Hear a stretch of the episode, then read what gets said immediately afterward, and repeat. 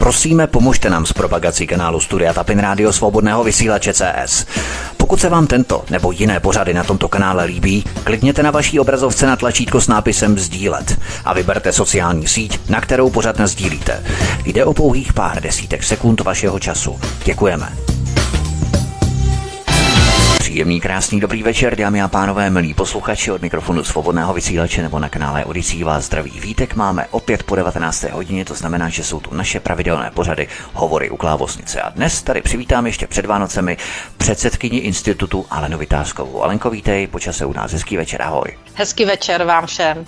A jako druhého hosta tu přivítám člena výkonné rady institutu Alenu Vytázkovou, také lovce šmejdů soukromého detektiva Zbyňka Prouska. Zbyňku, taky ahoj, vítej. Taky zdravím všechny, ahoj. Ale nevytázková, nemůžeme začít ničím jiným než očekávaným astronomickým zdražením energií v příštím roce.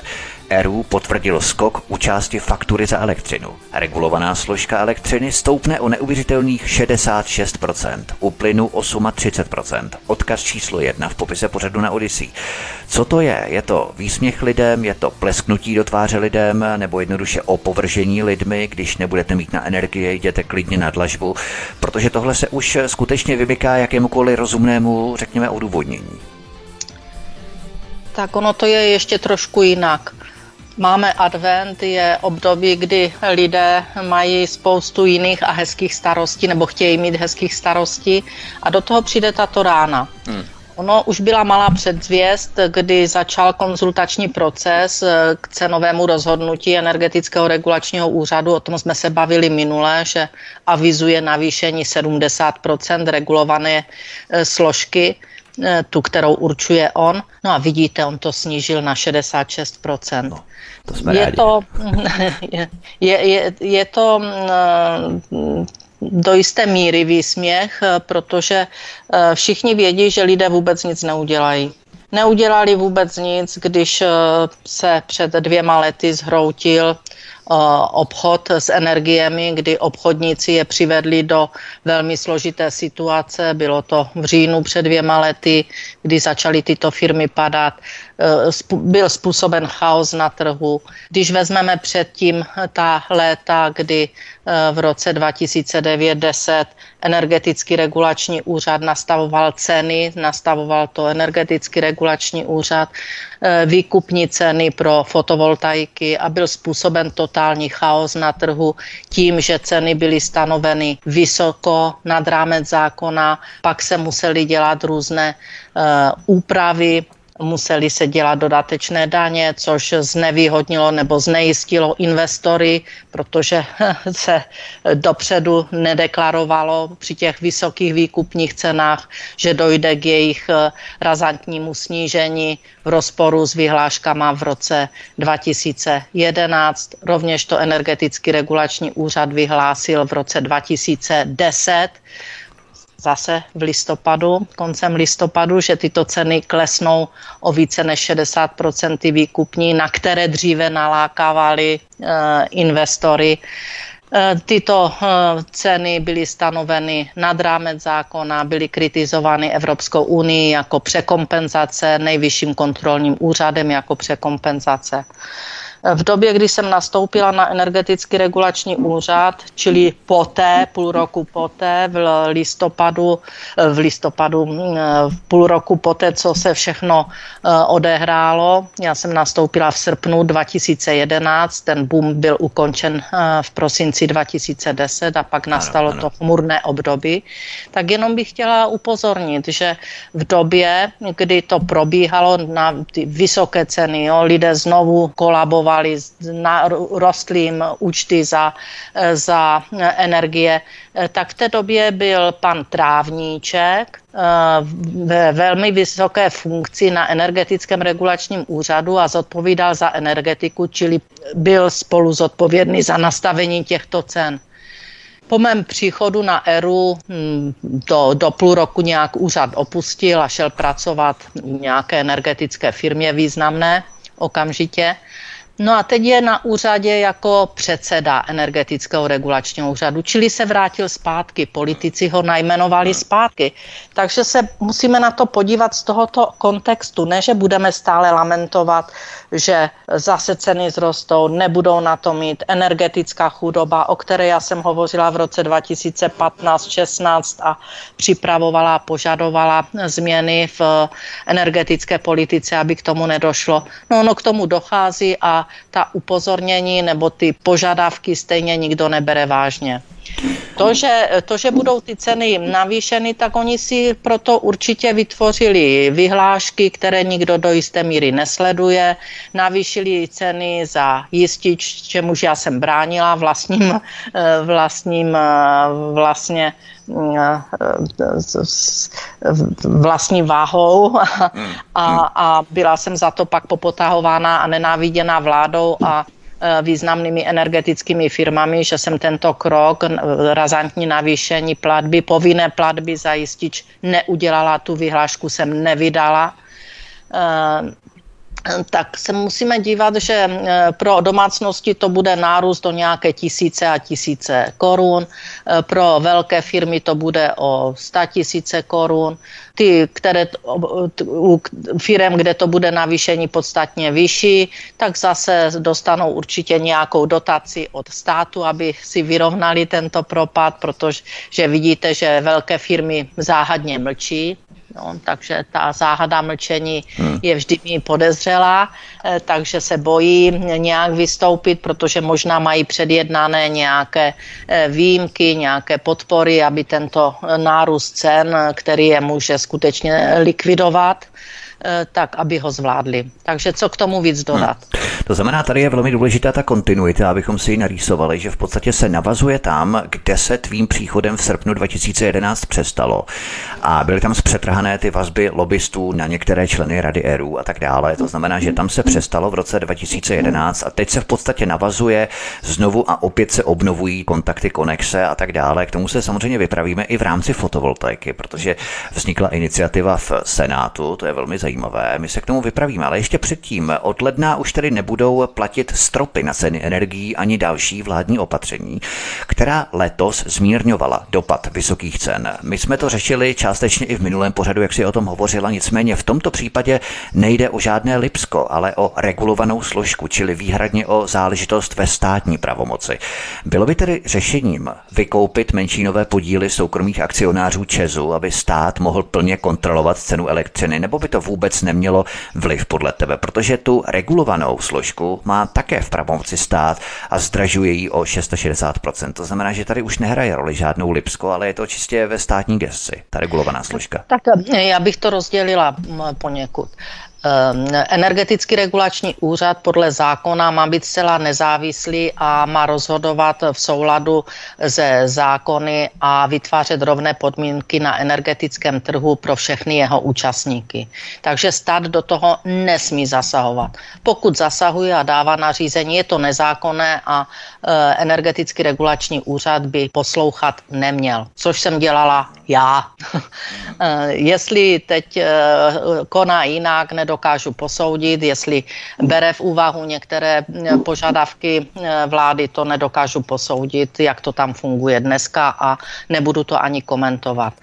Zda by eh, ta druhá část, zda by pomohlo, kdyby stát vykoupil minoritní akcionáře v Česu, je to holý nesmysl, protože by se ztratila úplně kontrola nad konáním Česu, byl by plně v politických rukách a ti minoritní akcionáři přece jenom, když už to je hodně přes čáru, tak mohou zasáhnout. To je za prvé. Za druhé, eh, vykoupení minoritních akcionářů, tu se obávám eh, té hry, kdy ČES vytvořil enormní zisky v loňském roce, které nikdy předtím nevytvořil a že to může mít vliv na cenu eh, akcí, kdyby stát chtěl začít vykupovávat, tak, že ta cena bude enormně vysoká, nesmyslně vysoká a vůbec nic to nepřinese. Eh, pokud by stát chtěl skutečně eh, mít eh, kontrolu nad Česem, tak on ji dneska má, on tam má 70%. On může dělat tolik kroků jako majoritní akcionář, aniž by poškozoval minoritní akcionáře. A mají ti menšinoví akcionáři kontrolní podíl takzvaný nad tím Česem, i když jsou menšině, než no stát, no, který má 70%? No tak kontrolní, samozřejmě, že ten stát s nějakou partou, když to už tak nazveme, když by ovládli čest úplně, tak, eh, tak prostě už nemá nikdo šanci k tomu vůbec nic říct, kdežto ti minoritní akcionáři, i když je to přes čáru, až když je to přes čáru, tak, tak mohou jako být znepokojeni a mohou poukazovat a, a mohou skutečně být nepříjemní. Ano, Co ale zase to může být naopak, když tě přerušil, ne, omlouvám. Nemůže, může být naopak, nemůže, že oni hrajou na tu notu zisku, benefitu, ne, maximální zisky. Nemůže, že? Nemů, nemůže to být jinak protože když, má, když je eh, majoritní podíl mm, českého státu, Eh, tak prostě se s těmi minoritními akcionáři může bavit jako akcionář s, s větší váhou. Hmm. A může, jim, eh, může s něma domlouvat různé postupy, jo, které budou ku prospěchu účastníků českého trhu, ale nebudou zároveň vehementně poškozovat akcionáře. Znamená to, že jim to vysvětlí a oni, když na to nepřistoupí, no tak stát zastaví výplatu dividendy zaplatí první, zastaví první rok, zastaví druhý rok, ona bude zůstávat na nerozděleném zisku, stejně se má investovat, eh, Čes chce investovat hodně, tak ty peníze potřebuje. A ono ani první rok by nenastal a akcionáři by přišli minoritní se domlouvat, jakým způsobem teda budou řešit problematiku energií v České republice pro spotřebitele na českém trhu a já si myslím a jsem o tom přesvědčena, naprosto přesvědčena. Mám s tím zkušenosti z jiných firm, kde jsem ve vedení byla, jak se takové kroky dělají. A bylo by to vyřešeno, ale tady to, že se chce vykoupit minoritní podíl, to, tak to, to je zase vyhození miliard daňových poplatníků, mm. protože co je stát, to jsou daňoví poplatníci, no tak vám zvýší daně za nemovitosti, aby měli na výkup minoritních akcionářů v Česu mm. a je to mm. úplně k ničemu a zaplatí možná násobky ceny stávajícího Česu.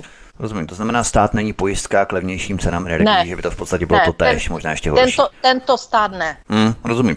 A není ta pravomoc pozastavení dividend minoritním akcionářům v případě nesouhlasu s rozhodnutími státu, není to žalovatelné u mezinárodní není, arbitráže? Není, Ten není, stát má není, pravomoc. Nestát. Každý akcionář na valné hromadě uh, hlasuje o akcionář. vyplatě nebo nevyplatě dividend. Aha a v jaké výši budou vyplaceny. Jestli to bude tolik na dividendu, já nevím, 15 cent nebo koruna a akcionáři mohou prohlasovat, že to bude jenom koruna na akci a zbytek jde na nerozdělený zisk. Ono se to nerozkráde, ono to zůstane na nerozděleném zisku. Může se to mimořádnou valnou hromadou znovu o tom v průběhu roku, jestli se uvolní něco z nerozděleného zisku a, a vyp- bude vyplata akcionářům. To všechno jde, to je regulérní, to není žalovatelné, to není pravda, jestli to někdo říká. Stejně jak není pravda, když někdo říká, že ERU nemůže udělat ty ceny jinak, protože má na to tabulky, má na to nějaké vzorečky a tak to spočítá. Není to pravda. Rozumím, tak to jsou velmi zásadní informace. Já jsem také upravil můj pohled na tyto záležitosti, protože jsem si dosud myslel, že právě vykoupení menšinových akcionářů by se to spravilo, nespravilo. Tento stát negarantuje právě potom lepší ceny, i kdyby měl 100% podíl v Česu. To je velmi důležité tohle znát a vědět. Nicméně pojďme ještě, my jsme se u té energetiky zasekli, ale eh, jsou to velmi důležité věci, protože energie se týkají každého z nás, stejně tak jako voda, stejně tak jako záležitosti, které jsou potřeba k našemu každodennímu životu a toho se týká i ERU, o kterém se teď budeme i nadále bavit a vrátíme se k němu, protože energetický regulační úřad by mohli čekat velké změny. Poslanec Jakub Michálek od Pirátů totiž navrhuje, aby se změnil počet členů ve vedení ERU, podmínky členství nebo věková hranice. Odkaz číslo 2 v popise pořadu na Odyssey. Měly by takové změny vůbec nějaký smysl nebo jde jenom o odvádění jaksi pozornosti od toho, co by měl ERU skutečně dělat? Rozumíš? Budeme se handrkovat o věkové hranici členů nebo počtu členů a tak dál. Prostě nepodstatnosti. Místo toho, abychom řešili Například lobistické zájmy na některé členy Rady ERU, vracení vlivu solárních baronů, o tom jsme se bavili, nebo obecné raketové zdražování energií, což všimněme si, Piráti vůbec neřeší, ale hlavně, že řeší věkovou hranici členů Rady ERU. Je to podstatné nebo nepodstatné, ten návrh? tak ten návrh je zcela nepodstatný, protože nehovoří o tom, proč se to tak má být. Hmm. To, to musím, když dělám návrh, tak musím říkat proč. Když se dělal návrh před těmi x lety v tom roce 2000 15, 16, eh, já jsem tomu říkala Lex Vytázková, eh, protože tam byl jeden předseda, který ten úřad řídil a přede mnou taky byl vždycky jeden předseda, já jsem byla poslední jeden předseda na úřadě, pak už měla být rada a také byla rada. Eh, takže se řešil energetický, regulač, energetický zákon právě v této oblasti. Lex Vytázková nemůže tam být už jeden předseda a snad ne znovu Vytázková. To, to by byla katastrofa, kdyby byla znovu. a e, přišlo se se zákonem, že bude e, pět člen, že bude rada a pět členů rady. Vznikl z toho takový ten kočkopes, kdy pět členů rady vlastně pobírá odměny jako ten předseda, takže je to pětkrát tolik. A když jste viděli ty začátky od toho roku 2017, od toho srpna, kdy nastoupili, tak se pár roků hašteřili. Hašteřili se tak, že byli odcha- vyhazováni, odvoláváni, jmenováni noví. Jo, prostě totální chaos, který se zabýval pouze uvnitř řízením ERU a Došlo například k tomu, že ceny pro spotřebitele, pro vás, pro všechny, kteří to posloucháte, byly regulátorem stanoveny zase vyšší, než chtěl zákon. Hmm. Dokonce na to jeden člen rady upozornil, že ty ceny stanovily vyšší, než chtěl zákon. My jsme tenkrát jako institut na to dávali žaloby k soudu a, a, a prostě to skončilo, jak to skončilo, zase nijak. Takže ten úřad se zabýval sám sebou jako radní, kteří měli být lepší ano. než jeden ano. předseda. Takže se řeší personálie, technické věci tak, místo tak, těch záležitostí. To, to bylo pět odborníků v vozovkách, kteří tam nastoupili a to hašteření kon, nemělo konce. Hmm. Měnili se, doplňovali, střídali, prostě eh, eh, chaos, který možná byl uměle vytvořen, protože vidíte, že mm, následovalo pak za mm, dva roky, následovaly problémy s obchodníky s energiemi. Totálně zne, znehybněli a zneškodněli energetický regulační úřad rád, když se všichni rádní třepali na své místo, aby byli potvrzeni ve funkci aspoň ještě jednou, což já jsem se netřepala. A e, de facto, když padali obchodníci, tak regulátor co udělal? Nic. Teď on to ani pořádně neuměl zaznamenat. E, tak se bavme o tom, co pan Michálek vlastně sleduje. Jestli sleduje snížení nákladů na energetický regulační úřad, tak tam nechá jednoho předsedu, který nebude vysílán žádným lobbystou, žádnou politickou stranou, nebude, já nevím, podporován tou politickou stranou, bude skutečně nezávislý a bude vytvářet rovné podmínky na energetickém trhu a chránit, především chránit spotřebitele, kteří se sami chránit nedokáží.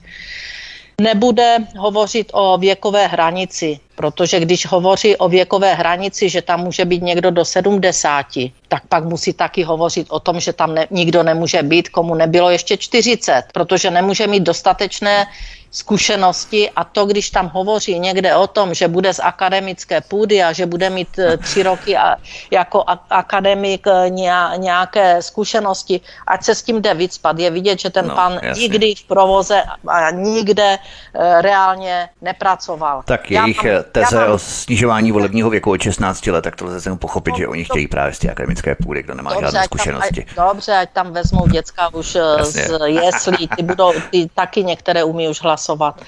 Ale, ale eh, tak, tak eh, musíme, pokud chceme dělat diskriminaci vůči eh, já nevím, věkové hranici, tak pak musíme udělat i jak spodní, tak horní. Dobře, bude to do 70 let, nemám nic proti tomu, ano, bude to jako u soudců, bude to jako u jiných činitelů, kteří jsou jmenováni, ale bude to o 40 let, jako, je, jako jsou senátoři, ano, nebo samozřejmě. jako je prezident. Tak, abychom tam dali nějakého fracka, eh, který je asistentem na vysoké škole a e, má e, tím pádem jako nějakou univerzitní zkušenost a má, je mu 25 let, kdy to je výsměch. A je zajímavé, že třeba Pirátům vadí lidé, kteří by byli po 70 letech, že jsou příliš staří, ale třeba Joe Biden, kterému bude 80 let, ten jim například vůbec nevadí. To jsou takové trošku rýpance, ale je to, je to fakt, jsou to zajímavé věci. Nicméně, abychom se nezasekli i my u těch personálí, ano. což jsou takové maskovací, kouřovací clony, ano. co se musí reálně řešit. Já k tomu jenom dodám. Jeden ano. předseda kompetentní a snížit náklady ERU.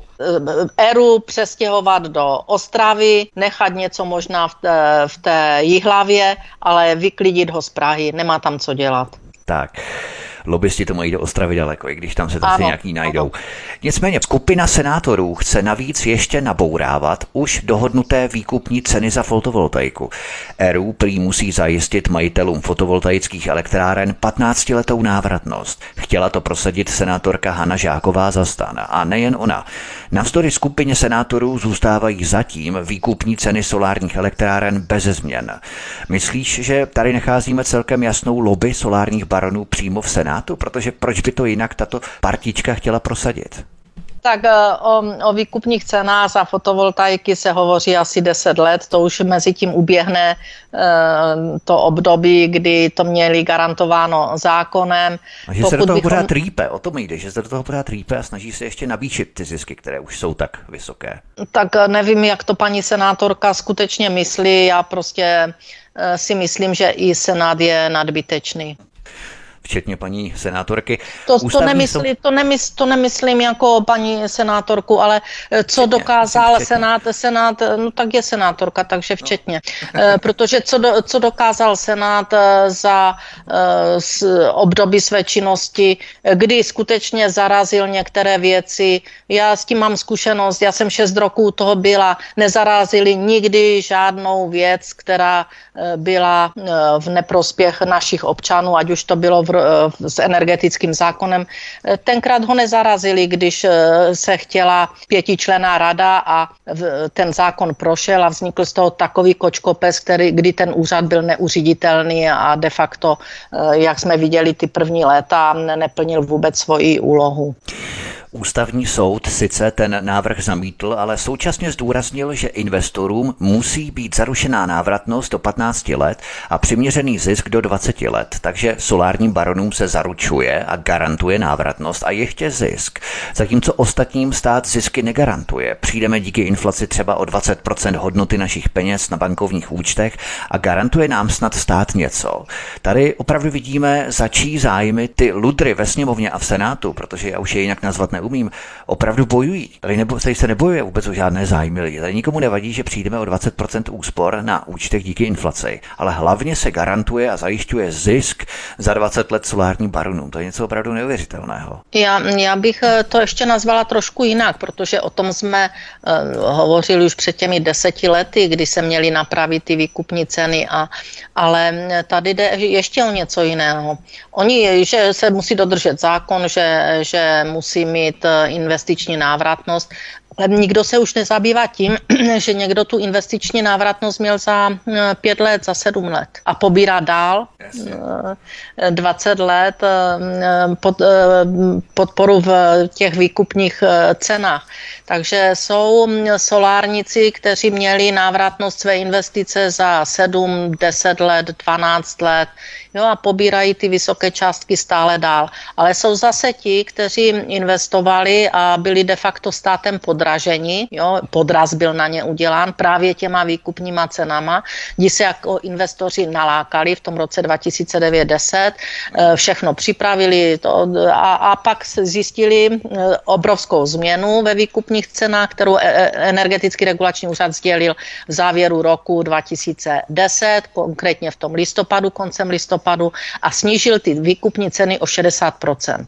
Ano, a ti nestihli dokončit, dokončili až v roce 2011 a teď eh, ta výkupní cena, kterou eh, měli jako podle eh, vyhlášky energetického regulačního úřadu platnou, tak jim vlastně nepostačila na krytí nákladů souvisejících třeba se splátkama úvěru a, a dále a dále.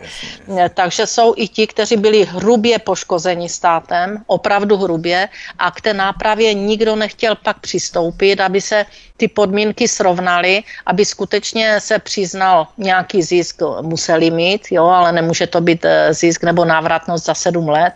A e, toto k tomu už nikdo nechtěl přistoupit, takže tady tato kouřová clona, která teď je vysílána ze Senátu, nevím, kdo ji inicioval, ale obávám se, že to není ku prospěchu těch poškozených e, investorů do solárních elektráren, kteří spadli vlastně do těch velmi nízkých výkupních cen. Rozumím. No byly takové ty dvě vlny, ti velcí, kteří si to udělali pro sebe, tu lobby v podstatě těch výkupních cen a potom, když zjistili, že jim do toho naskákali ti malí, tak to právě skrouhli si myslím, aby zase ano. do toho nebylo investovat moc peněz zase do těch No ale tak to, to, to, už bylo, to už bylo ale pozdě, to už Jasně, místo rozumím. těch 800 uh, eh, megawatt výkonu to bylo 2200 Eh, a byl to trojnásobek, než se očekávalo, takže místo těch 7 až 8 miliard to najednou bylo 27, 30 miliard eh, podpory, takže eh, tím tam naskákali skutečně nežádoucí investoři, já říkám jim, já říkám Jasně. partě Hitz. A to, tím se to dostalo všechno do tady tohoto hnusného stavu, kdy stát se mm, stál vlastně pro investory nedůvěryhodným. Pro ty normální investory, slušné investory se stal nedůvěryhodným. Pro ty lajdáky je to velmi výhodné a budou číhat, kdy se zase něco podobného podaří.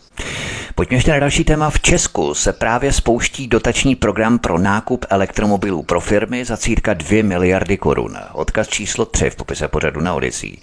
Takto skandálně pěti mafie nakládá s veřejnými prostředky v době, kdy se jakože šetří. Ovšem na lidech samozřejmě se šetří. Jaký to má smysl podle tebe? Zase další tunel na veřejné peníze. Dotace na elektromobily pro firmy za 2 miliardy korun. Ano, je to pouze tunel do veřejných eh, financí, eh, daň, eh, daňových poplatníků, kteří jsou vlastně jenom na té nejnižší hladině, bych řekla. Jsou to občané, kteří normálně pracují, malí živnostníci, malí podnikatele, protože um, ti ze svých daní vlastně táhnou ten stát. Ty velké firmy většinou mají, uh, uh, jsou daněni někde v zahraničí, uh, jenom tady podnikají, takže a pak je tu část těch velkých firm, která tu podniká, ale má hromady a hromady dotací právě z kapes tady těch nás malých já říkám podnikatelů, těch malých přispívatelů do veřejných financí. Takže Eh, dotace 2 miliardy korun pro firmy do elektromobilu je další tunel vážení do vašich kapes, proto budete mít zvýšené ceny energií, možná potravin, budete mít zvýšené eh, ceny za eh, bydlení, daně z nemovitosti, prostě všude, kde se podíváte, tak vám z kapsy vytáhnou, aby mohli ty dvě miliardy někomu dát. Jenom posluchači, všimněte si, jak Alenka říká, bude té mít zvýšené, protože ona nakupuje v Polsku, jo, taky se to netýká, jo, ona nenakupuje tady. jo, takže bude té, ona nebude. Jo. Ale... Tak eh, je fakt, že v Polsku nakupují, protože to mám eh, možná tak daleko jako eh, do obchodu na českém ano, území, tak je, je pravda, že jezdíme do Polska nakupovat, ale já mě jenom mrzí, že občané vždycky ponadávají někde a pak je ticho, pak jdou a hmm. zaplatí. Takže tak co s tím? Ještě k těm elektromobilům. Německo totiž už začíná střízlivět z elektromobilů, protože Němci už tvrdí, že zákaz starších dýzlů byl nesmysl. Efekt se prý nedostavil. Odkaz číslo 4 v popise pořadu na Odisí. Myslíš, že ta instalovaná agenda elektromobilů se rozplyne ještě dřív, než zapustí kořeny u nás, že se prostě snaží urvat, co se jen dá, ještě než ta vlna deziluze z Německa přijde i sem k nám? Lépe bych to opravdu neuměla říct. Samozřejmě, že se to celé zhroutí, protože na jedné straně hovoříme o nedostatku energie, energií nedostatku zdrojů a na druhé straně se budeme bavit o tom, že budeme mít vlastně elektromobily všude a budeme používat místo spalovacích motorů tady tyto technologie. Je to nesmysl, není to možné ve velkém zastávající tak, situace. Čím větší bude poptávka po elektřině s nárůstem elektromobilů, tím ta elektřina bude ještě dražší a to kolo, ta spirála se bude roztáčet stále do větších a větších výšin. To samozřejmě všichni víme, ale e, nějakým způsobem se to na těch vysokých místech nereflektuje. Ještě no. než pustíš písničku, tak bych chtěla poděkovat všem, kteří e, psali, ať e, zopakujeme nebo ať vysvětlíme, ať sdělíme k cenám energií ještě další informace. Psali nám, vím, že psali i tobě, takže děkuji, že nás sledujete, ale jak vidíte, ten život jde stále dál a e, ty ceny si jak energetický regulační úřad, tak vláda, tak e, energetické firmy flákají, jak chtějí, protože my si to necháme líbit. My si zahrajeme písničku a potom budeme pokračovat. Dáme už konečně slovo Zbínku Prouskovi, abychom ho nevynechali. Já se mu omlouvám, ale tu energetiku jsme potřebovali opravdu doklepnout, protože to jsou velmi důležitá témata pro příští rok. Našimi hosty je stále Alenka Vytázková a Zběněk Prousek od mikrofonu svobodného vysílače nebo na Odisí vás zdraví vítek. Hezký večer. Od mikrofonu svobodného vysílače nebo na kanále Odisí vás zdraví vítek. Jsme tu zpátky opět po píšničce. Naším dnešním večerem nás provázejí předsedkyně Institutu Alena Vytázková a člen výkonné rady Institutu Aleny Vytázkové Zbyněk Prousek. My se podíváme na další téma Zbyněk Prousek. Před pár týdny byla dočasně odstavená poslední vysoká pec v České republice, Liberty AS Ostrava. Ovšem je stále menší naděje, že bude opět uvedená do provozu. Opět odkaz číslo 5 v popise pořadu na Odisí. Takže Vítkovice Steel válcovny plechů a Vítkovice slévárny, jedna z nejvýznamnějších sléváren ve střední Evropě, zkrátka končí. Nebude surový materiál, nebude z čeho vyrábět. Mně to přijde skutečně jako záměrné ničení ekonomiky a všeho produktivního, co se ještě v Česku nachází, ty zbytečky, které tu ještě máme, se rozdupou, abychom se stali tou závislou kolonií na globálních surovinách úplně ve všem. Nepřijde ti to také tak, Zbyňku? Vítku, přesně, přesně tak to cítím já. Já si já vždycky, vždycky konec konců seš mi svědkem i v našich předchozích vysíláních. Vždycky říkám, že já v tom ve všem vidím nikoli žádnou náhodu, ale vidím v tom cíl. Jo, vidím v tom úmysl. Ty jsi to v podstatě řekl hezky, nejenom, nejenom rozcupání ekonomiky, já bych to klidně, klidně bych dal tu svoji úvahu o laťku vejš, eh, vydlabání a zlikvidování republiky. Prostě ten cíl tady já jednoznačně vidím, vidím v tom v, tý, v tom systematičnu, vezměme si, že tady byly v minulosti eh, nebo měli, měli jsme v republice třeba takové porcelánky a sklárny od, od těch hutí, ale ta tematika je, je stejná tak tady byly sklárny založené v roce 1500-1600, který přežili, jak se říkalo, i Hitlera, Jasně. ale bohužel nepřežili tento režim. Jo. Takže já si myslím, že to není náhoda, je to opravdu cíl zlikvidovat tady všechno český. Konec konců, že bychom dali seznam, co, tady, eh, co je tady český, tak je to kratší, než jmenovat to, co už je tady zlikvidováno. A za těch posledních 30 let, od toho roku 90 nebo respektive 89, Jo, to, to je všechno jako když, jako když e, vezmeme jídelníček a budeme očkrtávat jídlo, který dochází, tak vždycky přišel ten vrchní, dal tušku spoza ucha, vyškrt tohleto, vyškrt tohleto, vyškrt tohleto, to jsem už tady taky několikrát říkal. A takhle mi to připadá, že když škrtáme, řežeme si nohy u stolu, až ten stůl spadne. A jak ty, jak ty jsi to zmiňoval, budeme opravdu jako kolonie, či ze 100% závislí na tom, co nám kdo dá a ten kdo si bude diktovat pochopitelně podmínky. Jinými slovy, budeme na to úplně stejně, jako taková ta slepice v tom slepicovým chovu, která nemá jinou možnost, nemá hlavičku dopředu, zadeček dozadu, zobat jenom to, co jí pás přiveze, e, produkovat vajíčka, ty jdou někam na, na, na, trhy a když slepička hodně kvoká, nebo už je hodně, špa, hodně na to špatně, no taky podřízneme a, a, a, a sníme. Takže vidím to fakt špatně a eh, jak říkala Alenka, to s tím taky souvisí, eh, každý si k nám jako k národu dovolí to, co mu národ dovolí. Takže k tomu já k tomu nemám co dál říct. Ale Vytázková, ještě když navážeme na tohle téma, takže není dost domácího uhlí, protože Green Deal rovná se není koks, není železná ruda, protože sankce, není dost levné elektřiny a plynu, protože vláda kašle na lidi a stražuje regulační složku elektřiny i plynu. Opravdu, když tyhle věci řadíme za sebe, tak se zdá, jako by šli po čemkoliv produktivním, co u nás ještě funguje, aby to zničili. Například končí po letech i Barum Otrokovice, která kvůli předražení energie také odchází do zahraničí. Takže to, jsou, to je jedna firma za druhou, která opravdu u nás končí. Je to něco neuvěřitelného. Tak když to zhrneme, tak eh, švejkovali jsme, až jsme došvejkovali. Přicházíme nejen o národní identitu, ale i národní bohatství, které jsme vytvořili my, naši předci, prací pro tuto zemi. To je asi zhrnutí všeho. Když vezmeme eh, odboro, odborové předáky, tak ti snad hledí na zaměstnance, ti hledí pouze na své koryta, na to, aby se přes tyto odboráře, zaměstnance odrazili do vyšších pozic, ať už je to na e, místa poslanců, senátorů do Europarlamentu. Takže ani odboro, odbory se vlastně pracující nezastávali nikdy. Podívejte se, kde všichni předáci skončili. Někteří dokonce v představenstvech eh, firem, které patří, eh, já nevím,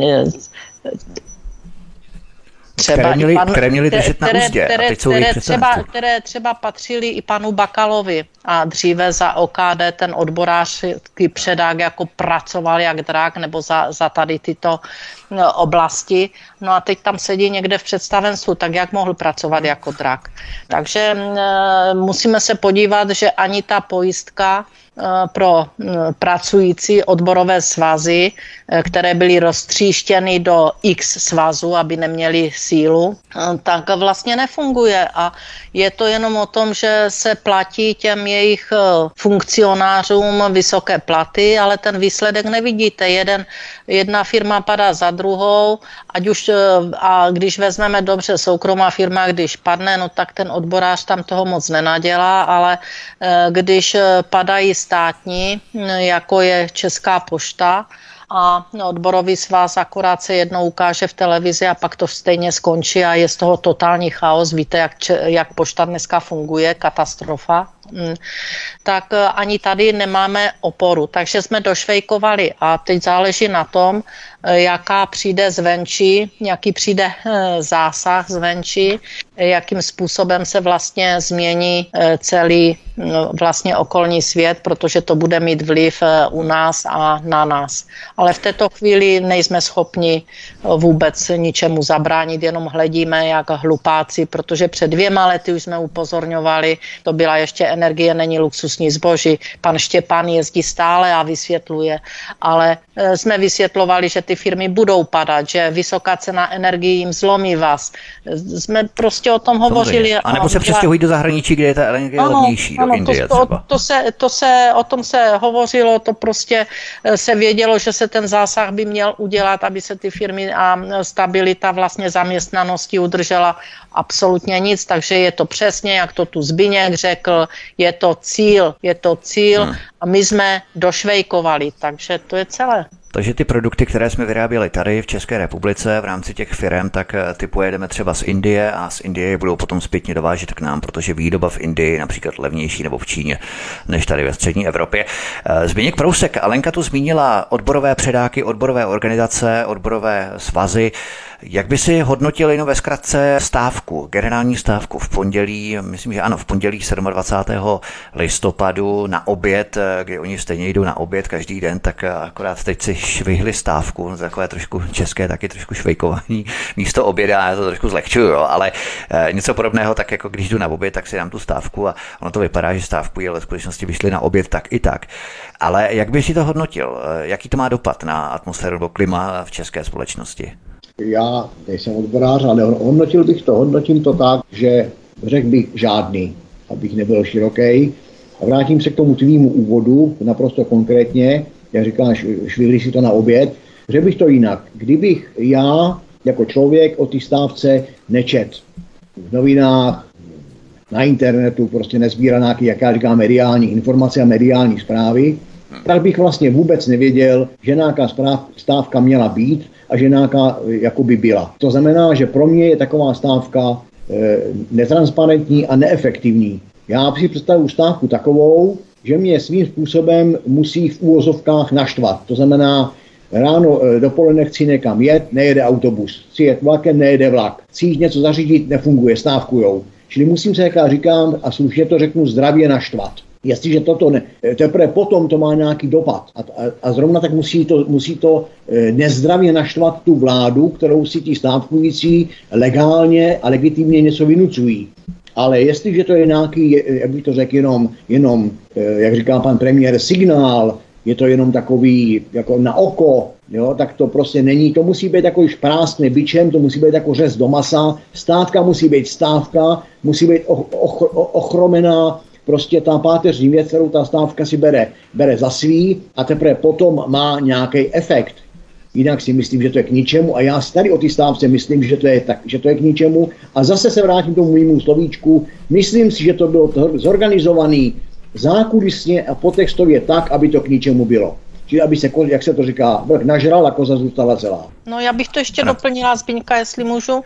Já, já to vidím, že generální stávka vypadá úplně jinak. Generální stávka skutečně zazí, zahýbe celým státem a ta vláda to musí řešit. Tady toto byla taková legrace, která ne, neměla žáden eh, výsledek a zase znechutí lidi, kteří se k tomu připojili, eh, protože uvidí, že se vůbec nic nestalo a nebudou mít chuť pak dále se bránit tímto způsobem. Takže eh, když my jsme se bavili o generální stávce už možná před více než rokem, to určitě je to víc než rok, takže o generální stávce jsme hovořili, že to je jediné řešení, ale generální stávka opravdu vypadá soudruzi odboráři úplně jinak. Ale Nevydásková ještě navážeme dalším tématem. Podle statistik, které byly nedávno zveřejněné, Češi řeší drahotu jednoduše. Prostě neotevřou peněženky. Logicky, čím méně se utrácí, tím méně se vybírá na DPH a tyto faktory na sebe navzájem působí a navazují. Odkaz číslo 6 v popise pořadu na Odyssey. Zeptám se trochu jinak. Blíží se eurovolby, které jsme tady taky zmínili a já se obávám, že i když zločinecká pětimafie lidmi opovrhuje a pohrdá, Místo toho se kupují stíhačky F-35 za 216 miliard korun. Regulační složka elektřiny jde nahoru o 660%. Tak lidé stejně budou jako idioti volit součást tohoto zločineckého syndikátu. Autodestrukce, touha po sebezničení, jak bys to hodnotila? Já si myslím, že ještě hrají určitou roli eh, algoritmy při počítání hlasu, že? To si musíme taky říct, že mohou eh, zaznamenat eh, do jisté míry náklonost k některým stranám nebo hnutím. Pak tu může ještě dojít k dalšímu kroku, jako udělal ústavní soud, že vytvořil tuto nezákonnou pětikolku. A to, že lidé jako ovce půjdou volit toho, koho uvidí nejvíc v televizi, české televizi, myslím, eh, tak prostě je to jejich rozhodnutí a to švejkování skutečně skončí. Velmi nešťastně pro normální lidi, pro obyčejné podnikatele a živnostníky. Jak bys hodnotil ty, Spinku, tuto sebedestruktivní touhu většinového stáda, které dostane facku z jedné strany, dostane facku z druhé strany a stále miluje svého trýznitele? To skutečně odpovídá totálně zdecimovanému stádu, kterému nezáleží na své vlastní jaksi existenci, budoucnosti chceme-li a jak si tu absentuje ten elementární put sebezáchovy společnosti úplně. No já v podstatě k tomu nemám, jak k tomu nemám co říct, protože já to taky nechápu. Jo? Tak nemůžu se vyjadřovat k něčemu, co, nebo nemůžu zdůvodňovat, proč tomu nerozumím, protože ty jsi to v podstatě řekl. Jedna facka zleva, jedna Psychologie, že lidé jsou tuhý ke změně. Já to pozoruju no, třeba, to, když mají to, změnit myšlení, tak prostě jsou tuhý ke změně. Prostě nechtějí. Já to, právě, já to právě nechápu, já si to jako sám mm, neorientuji se v tom, neumím to pochopit, přikládám to, vždycky si jako vymýšlím nějakou takovou odpověď sám pro sebe, proč to tak je, proč tomu dochází, proč jsme takový opravdu ovce a to urážím ty ovce, jo, e, ale já si myslím, že to, je, že to je taková ta rána toho konzumu, jo, že prostě zaprvé je tady ještě furt mm, taková ta opravdu generace šedesátníků a tak dále, je sice hrozně naštvaná, ale je tam, takový, je tam takový procentíčko jo, lidí, kteří byli zvyklí, že za ně v tom době toho socialismu vždycky někdo něco vyřešil. Ono, ono se to nějak udělalo. Oni používali slovíčko se, jo, je to vlastně řekl moje generace, a ono se to nějak udělá, ono to nějak zase dopadne a ono nějak to bude, ale právě, že to slovíčko se zná i ta, e, to slovíčko se zná i ta, jak to říká Alenka, ta proti, proti grupa, proti skupina, e, takže toho zneužívá, ono se nic nevyřeší. A ta mladá generace, jo, mi připadá, že prostě tam má svůj mobil, kapucu na hlavě, tři, pruh, tři pruhy na teplákách a tím to končí. Takže si myslím, že tím konzumem za těch 30 let, tím konzumním přijímáním života jsou, mají ty, nejen ty mladí lidi, jo, čest výjimkám, pochopitelně, jo, čest výjimkám, ale obecně si myslím, že prostě to myšlení, nechci říct, že máme ty hlavy vymazaný, ale jak to říkal Alenka, to švejkování, to neumění už jako žístat i s přírodou je tady veliký a myslím si, že ten, kdo tohle to řídí a kdo to v roce 90 začal, tak to měl velmi dobře spočítaný a, a jako musel to být prostě, musel, a současná doba ukazuje, že to musel být odborník a je. Ono to poukazuje i na určitou nechuť ke změně myšlení, kdy lidé stále chtějí jet v těch zaběhaných kolejích a nechtějí změnit způsob vůbec svého nastavení životní filozofie, protože já jsem se s tím setkal třeba i na alternativě, kdy eh, mnoha lidem zablokovali YouTubeový kanál například. A já jsem říkal, pojďme na novou platformu, pojďme vyhecovat lidi, pojďme udělat obrovskou vlnu na Odyssey, na kanál Odyssey, protože to je necenzurovaná platforma, na které vysílám i já, už tam budu mít téměř 10 tisíc odběratelů.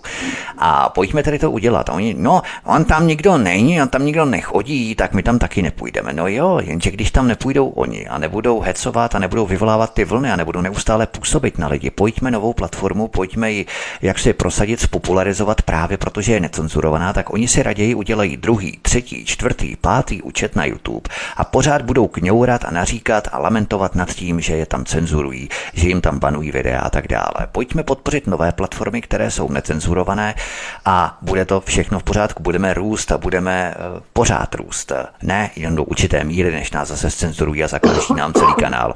A to je v podstatě celá ta filozofie k té změně myšlení, kdy lidé jsou opravdu tuzí eh, nějakým způsobem změnit vůbec nazírání na některé věci, protože když eh, nemají lidovou podporu od začátku, tu obrovskou rozsáhlou lidovou podporu, tak oni od toho intuitivně odstupují ale je to úplně stejné jako s politickými stranami nebo hnutími, kdy jedno hnutí nebo politická strana také začíná od nuly a má nula členů, pak dva, deset, sto tisíc, deset tisíc a roste to také pozvolna, diametrálně nebo exponenciálně a tak dále.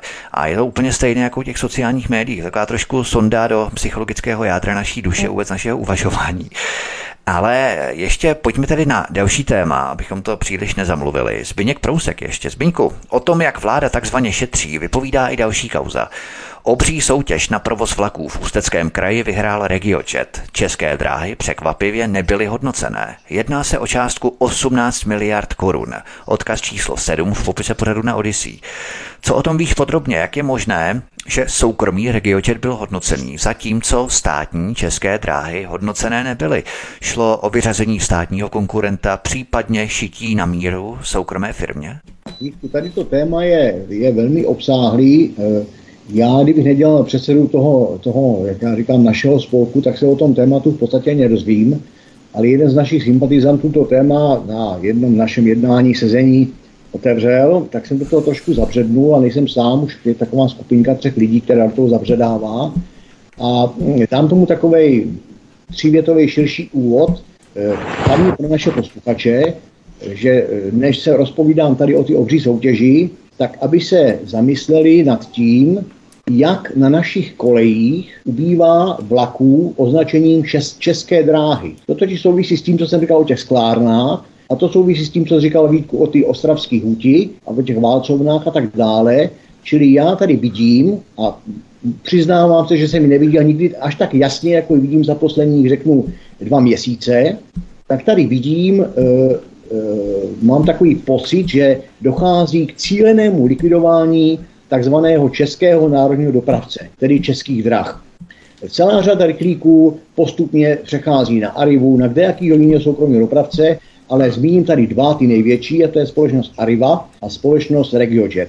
E, jenom předesílám, abych, aby pochopitelně je nějakým způsobem nepošpinil, ale řeknu to jinak. Kdo se těmito dvěmi soukromými dopravci svezl, ať už Arivou nebo Regiojetem, tak si o tom myslí své. Já jsem se svezl s oboma několikrát a myslím si o tom taky své.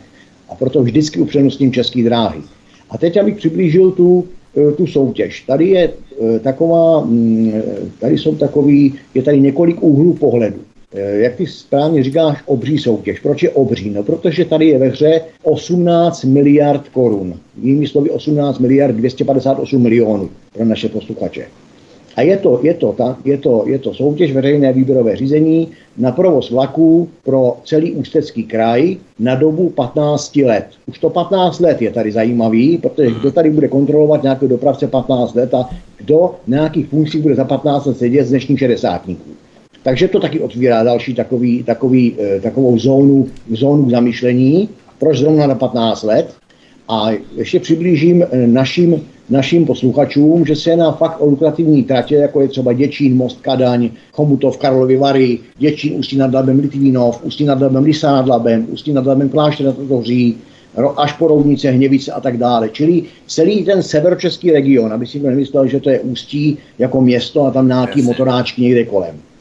Eh, takže eh, znova eh, zpátky na strom 18 miliard. To nejsou peníze malý. A teď, se, teď tady stojím nad úvahou, nebo ten náš kolektiv tady stojí nad úvahou, jak je možný, že výběrové řízení za 18 miliard potichoučku, pomaloučku dělá nějaký, řeknu, nějaký kraj.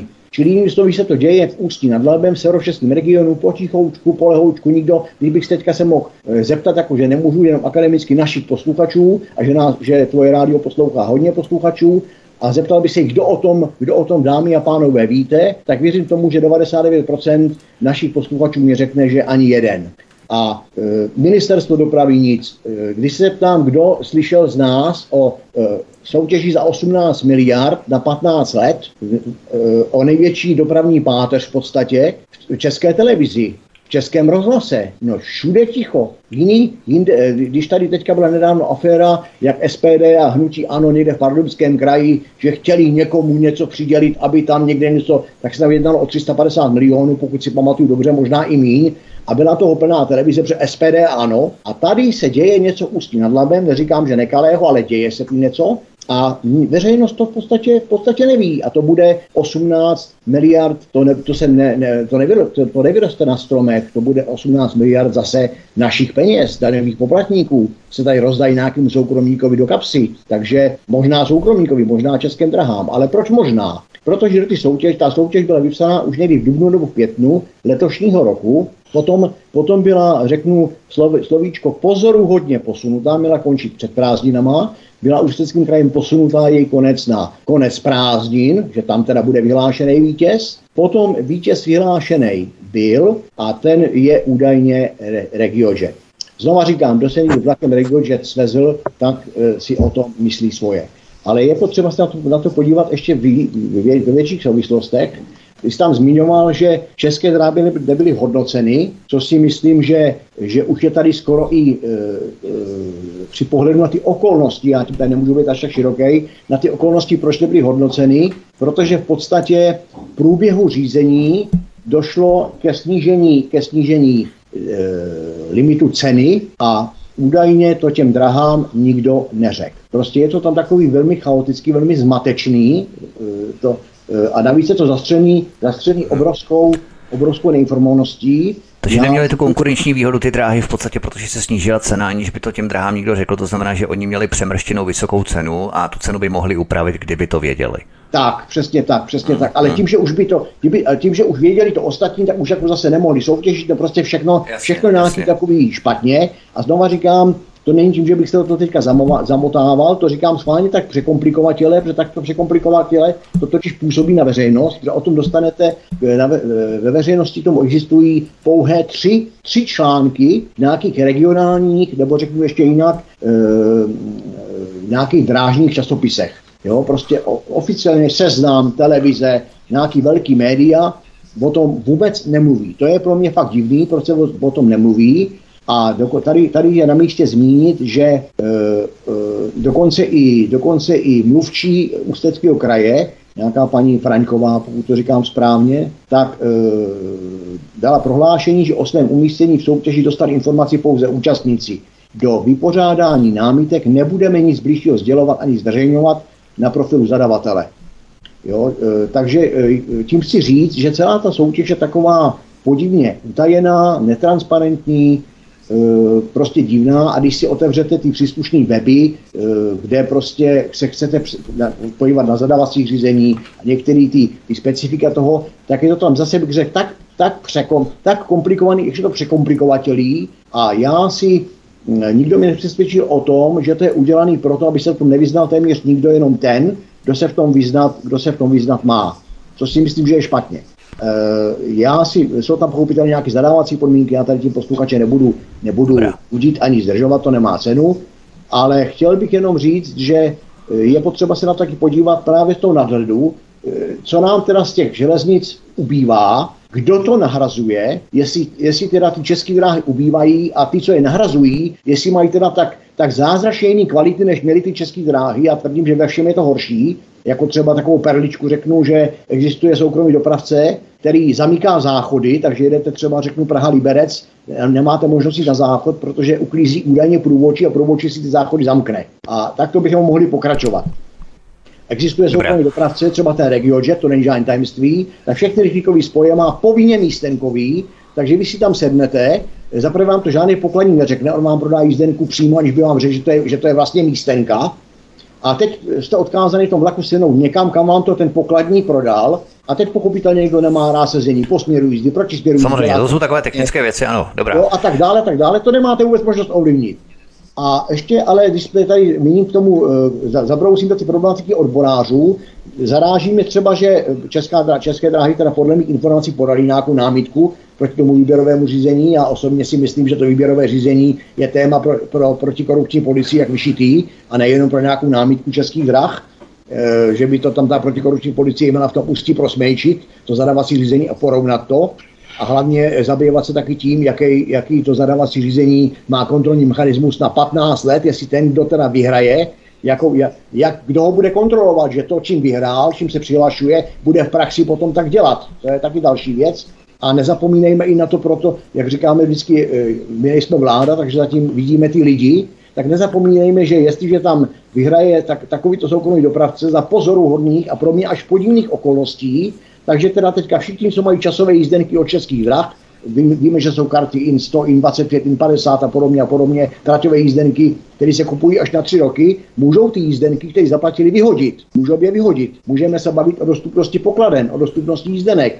Můžeme se bavit o moře lidí, ale můžeme se bavit i o takových Eh, řeknu teďka svým způsobem drastických věcech, jako je propouštění strojvedoucích údrah, propouštění průvodčích údrah, propouštění drážního personálu. Jo, to tady jako nikdo neříká, nevidí, nechce to vidět, ale to jinými slovy to odnesou konkrétní lidé. A tady bych já viděl, mě, já bych tady představoval, že ty odboráři České dráhy Kalenka, že to je rozmělněný, rozmělněný, až to úplně zmizí. Tak tady by to mělo být téma pro odboráře českých drah. A taky se nic neděje. Takže říkám, je tady celá řada okolností, já jsem rád, že to téma tady máme zařazený, protože se potom k němu, já slibuji, že se k němu vrátím, protože určitě budu mít nějaké informace, je, mám, mám e, z titulu předsedy z našeho spolku, mám domluveno celou řadu jednání, mimo jiné s odboráři drah, takže určitě se posuneme někam dál, ale znova říkám, když to schrneme, jenom teďka v tom prvním vstupu, pro naše posluchače. Ve hře je 18 miliard korun, to není 18 milionů, to je 18 miliard. Je to tender na 15 let. Kdo nám tady za, za, za, zabezpečí, co, co se bude dít za 15 let? E, mělo by se z toho platit e, pochopitelně ročně, ale to je skoro 3 miliardy. A je tady celá řada nejasností e, o, to, o tom, kdo vyhrál a za jakých okolností vyhrál chtěli. Možná je tady ještě zmínku další otázka no. ohledně českých drah, kdo bude, protože to je něco podobného jako s vodou. To znamená, vodárny vytahují zisky a ano, potom eh, ta ano. infrastruktura a vodárny musí opravovat potrubí i vodárny čističky. To je všechno na vrub státu. To znamená, ty koleje budou opotřebovávané soukromým dopravcem, ale ten nebude muset opravovat tu infrastrukturu, to znamená koleje, a ty bude muset upravovat stát. To znamená, soukromá korporace, byť je tedy česká, tak si bude vytahovat zisky k sobě, ale na vrub státu připadnou ty věci ohledně oprav a tak dále. To znamená prodělečná ještě více. děkuji za připomenutí, to tady teda ještě taky zmíním. Ono už je v současném stavu, proto jsem zmiňoval, zmiňoval ty, tu Arrivo a ty RegioJet, RegioJet, plus teda jsou ještě nějaký drobní, drobní, drobní dopravci s nějakýma lokálkama, ale to nebudeme tady pitvat tak ono už to dneska je. Existuje společnost státní, Česká státní společnost, zpráva železnic, dřív to byla zpráva železniční, do, železničních dopravních cest, dneska je to zpráva železnic, pokud to říkám správně. A to je plně státní organizace, která právě se stará o ty železniční cesty. Takže, tak jak jsi říkal ty, všechny ty koleje, pražce, výhybky, to, co říkáme teďka lidově, jako neodborníci, jo, trolej a tak dále, udržuje za státní peníze zpráva železnic a po nich se vozí soukromí dopravci. Arriva, britsko-německý majitel, RegioJet, eh, český miliardář, otázka je, či je to figurka, není figurka. A uh, už to cítíme to, co jsi říkal, či nemusím to opakovat, ti se vozej a stá se jim o to stará. To si myslím, že je teda špatně. No.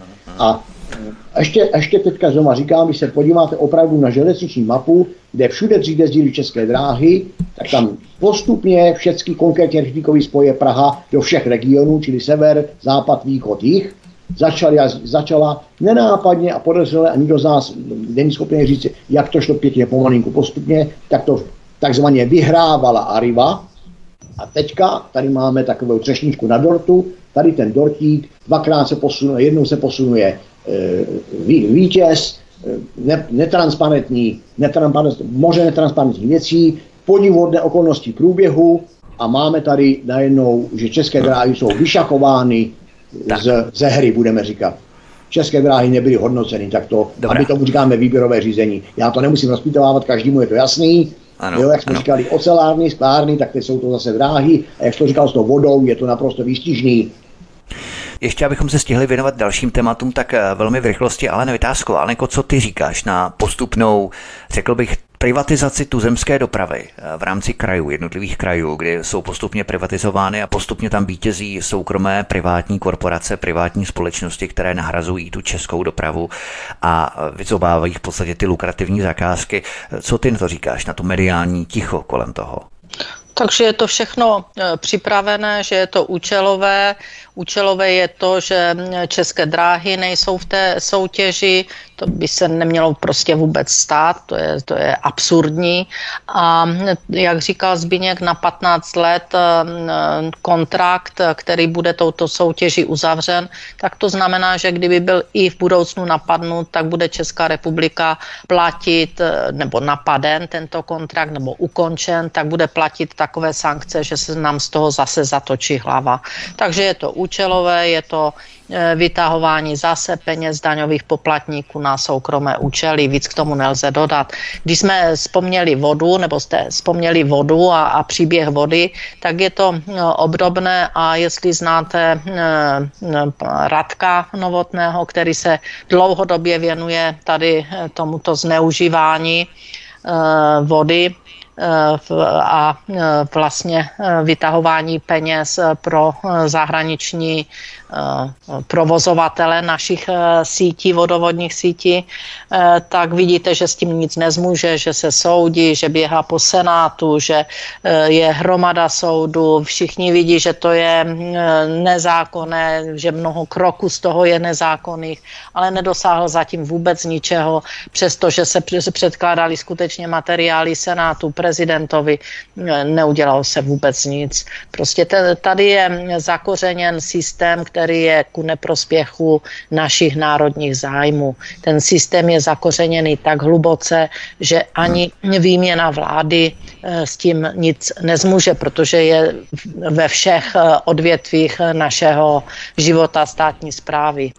Jedná se tady o perfektní definici takzvaného svazkového řízení vlád a korporací. A tomu říkám pořád. To splňuje parametry fašistického systému, protože fašismus jsou vlády a korporace samozřejmě s podporou armády.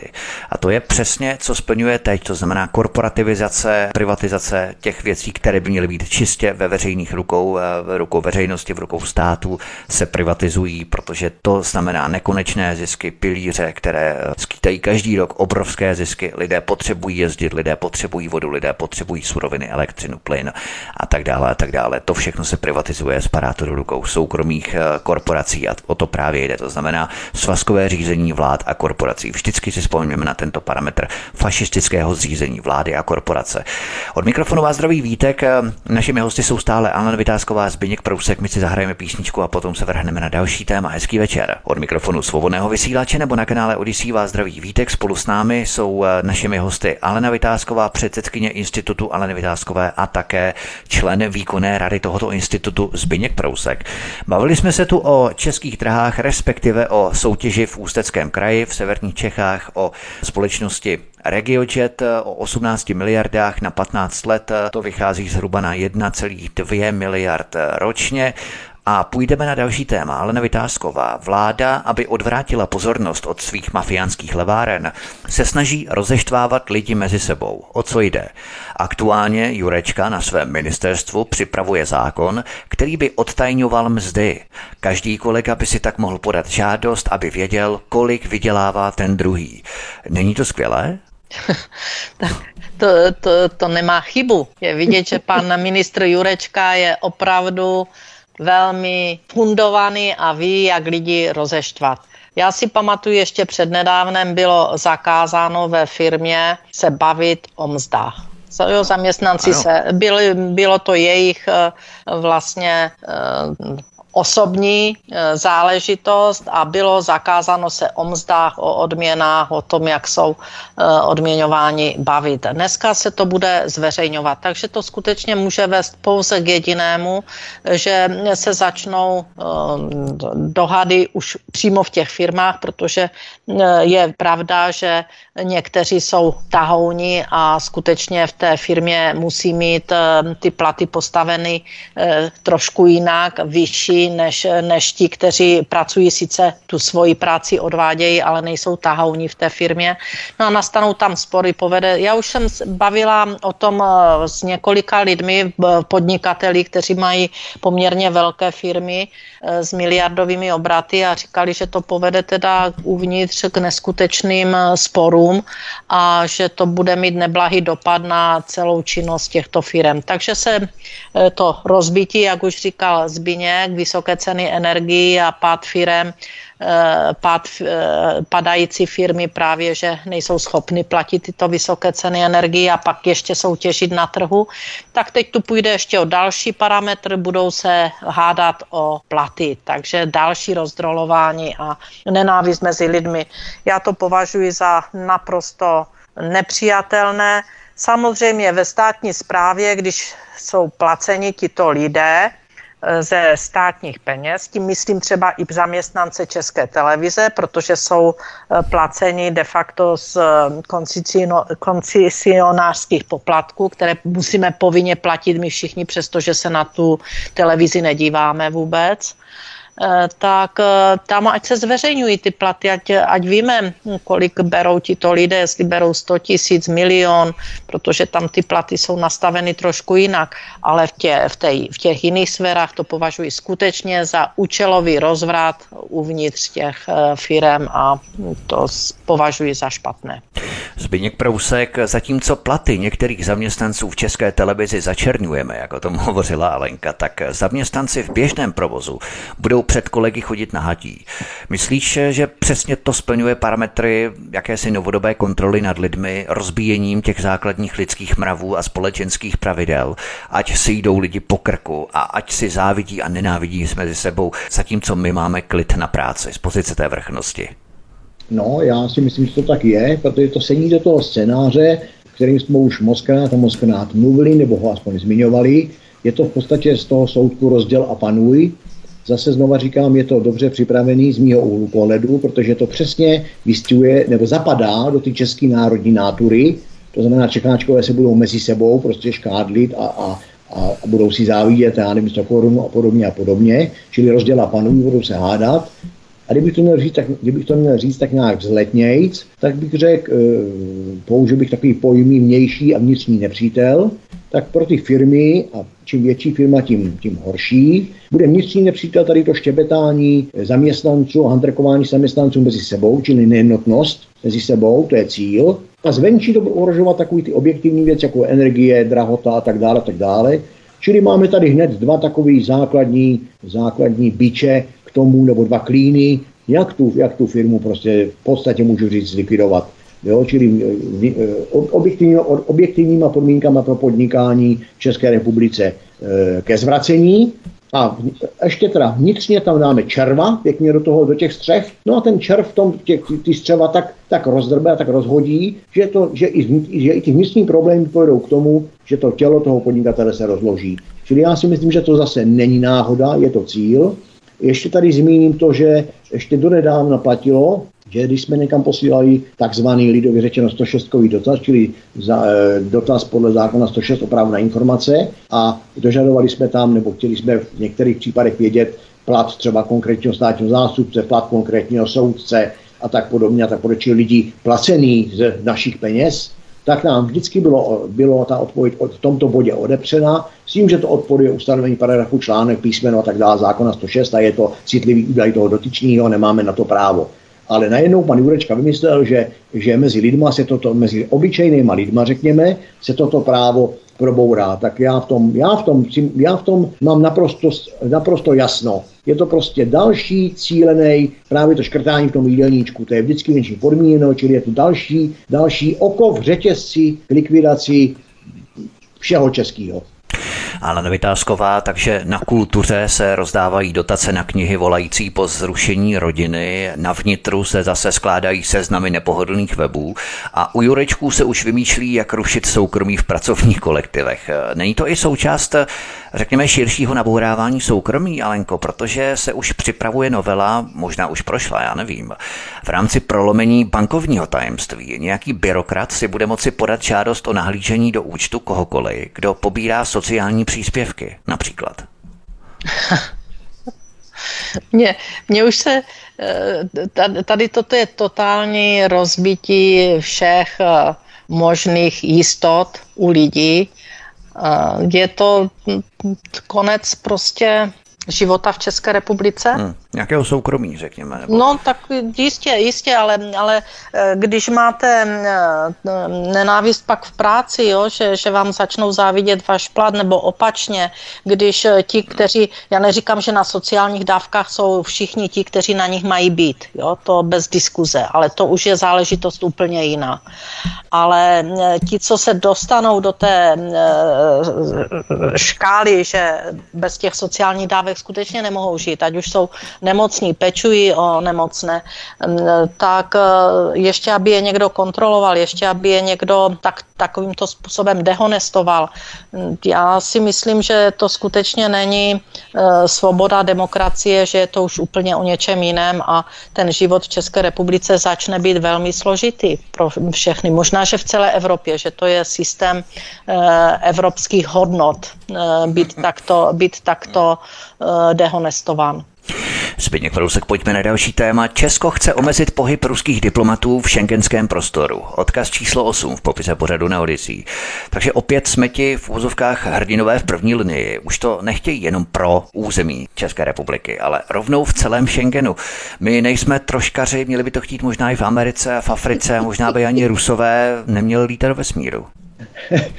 to já jsem, já jsem tady se na to informací, ona je teda žalostná, jo, je žalostná, protože prostě to jako mravenec, čo, mravenec provokuje prostě mravenečníka, nebo jak to říct, jo, je to prostě opravdu, opravdu žalostný, ale zároveň je to úsměvný, protože s tím přišel někdy koncem listopadu Lipavský, ten vždycky lip, lipán, Lipánek, Lipánek vždycky zaperlí, a ten přišel s tím nápadem, že teda omezit pohyb ruských diplomatů v šengenském prostoru.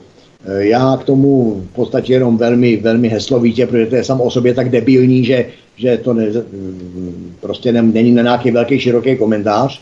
Ale líbí se mi, jak prostě Lipavský zase zaperlil, protože to neří tady perlí. Lipavský ten tady honí ruský špiony, pak tady perlí Černochová, teta Černochová, ta se chce vystoupit z OSN, protože neví, o čem mluví. Řechka na ministerstvu obrany řech, řechtá o protivníkovi s jadernými zbraněmi, jak jsem říkal, Lipavské honí špiony, který jedno lepší jak druhý. Mě by, mě by jenom tak jako si dávám takovou otázku, co by tady asi tak ti ruští špioni chtěli špionovat. Počty, jestli by tady chtěli počítat žerdi na cizí vlajky, že už tady vlaje pět nebo šest vlajek, už nevíme, či jsme, jestli by tady chtěli, špionovat počty migrantů z Ukrajiny nebo Afriky, jestli by chtěli eh, špionovat šifrovaný hovory eh, ze šifrovaného telefonu pana Rakušana, nebo jestli by chtěli ty ruský špioni špionovat justiční prasány, které se tady dějí, nebo jestli chtějí nebo jestli to má sloužit jenom k narůstajícímu strachu veřejnosti, to si myslím, že má, aby nám říkali pozor, ten zlej Rus, ten nás tady ohrožuje, jo, při nás ohrožuje něco úplně jiného, ohrožuje nás to, o čem jsme si doposava tady mluvili, čili zdražování, ceny, evropské hodnoty a tak dále, a tak dále. Čili já si myslím, že, že e, ti špioni tady nemají, co by tady špionovali, oni o tom, oni vědí o tom, jak ten, jak ten západ je nemocný, si myslím, že ví v Rusku každý malý dítě. A jestli teda chtějí tady špioni špionovat zdražování a zbídačování lidí, nebo jestli tady chtějí špioni zbídačovat zdaňování zdaněného, nebo e, vymývání mozku pro západní propagandou typu Green Deal, nebo nějakou tou genderovou ideologií, kde ano. je teda duha v mozku a duha v rozkroku. Jo, já nevím, co by tady tak špionovali, prostě tu, ten hnus nemusí špionovat, ten oni dávno vědí a vůbec nám ho nezávidí. Takže jenom bych to uzavřel tím, že to je další prostě projev nímanství e, našeho pana Lipánka. Možná budou špionovat právě ty chudé rodiny u těch potravinových bank, až si budou chodit pro jídlo, případně těch milion lidí v exekuci, nebo ožebračené důchodce o tisíc korun, možná ty budou špionovat. Eh, je to docela dobře možné, ale nevytázková. Toto omezení pohybu ruských diplomatů navrhlo Evropské unii České ministerstvo zahraničí Jana Lipánka od Pirátů, jako tom hovoril Zbyněk. Eh, to je ten ratlík, co ukázal Sergeji Lavrovovi fakáče. Zasluhuje to ještě nějaký komentář? Možná takový malý, eh, já nevím, možná většina z vás zná Idiota, tím myslím od Dostojevského. A eh, nemyslím si, že pan Lipánek je idiot od Dostojevského, protože ten se snažil, jak to všichni víme, kteří jsme to četli nebo známe tu hru, eh, spasit svět svým způsobem a byl do jisté míry prostě prezentován jako dobrá, který chce spasit svět, takže to určitě není pan uh, Lipánek, a, takže uh, Idiot a Dostojevský je opravdu hezká hra. Tak to by možná také zakázali, protože zakázali Louskáčka od Čajkovského, Dostojevský to taky není v kurzu teď mimochodem. Ale pojďme na no, další téma, vezměme to trošku Když to hopem. bylo ano. s těmi ruskými diplomaty, tak jsem chtěla idiota spojit s Dostojevským a s panem Lipavským. Možná je to třeba nějaká krycí přezdívka nějakého diplomata, třeba špiona ruského, jo, třeba Dostojevský má to je dobře možné, co má rád třeba poezii a tak dále. Nicméně pojďme na další téma vezmeme to trošku hopem, protože my jsme se zdrželi opravdu té energie více než moc, tak abychom to všechno stihli. Ale Vytázková, komunistický rozvědčík na hradě, začal pomáhat Lichtensteinsku prosadit smírné řešení dlouholetých sporů s Českem.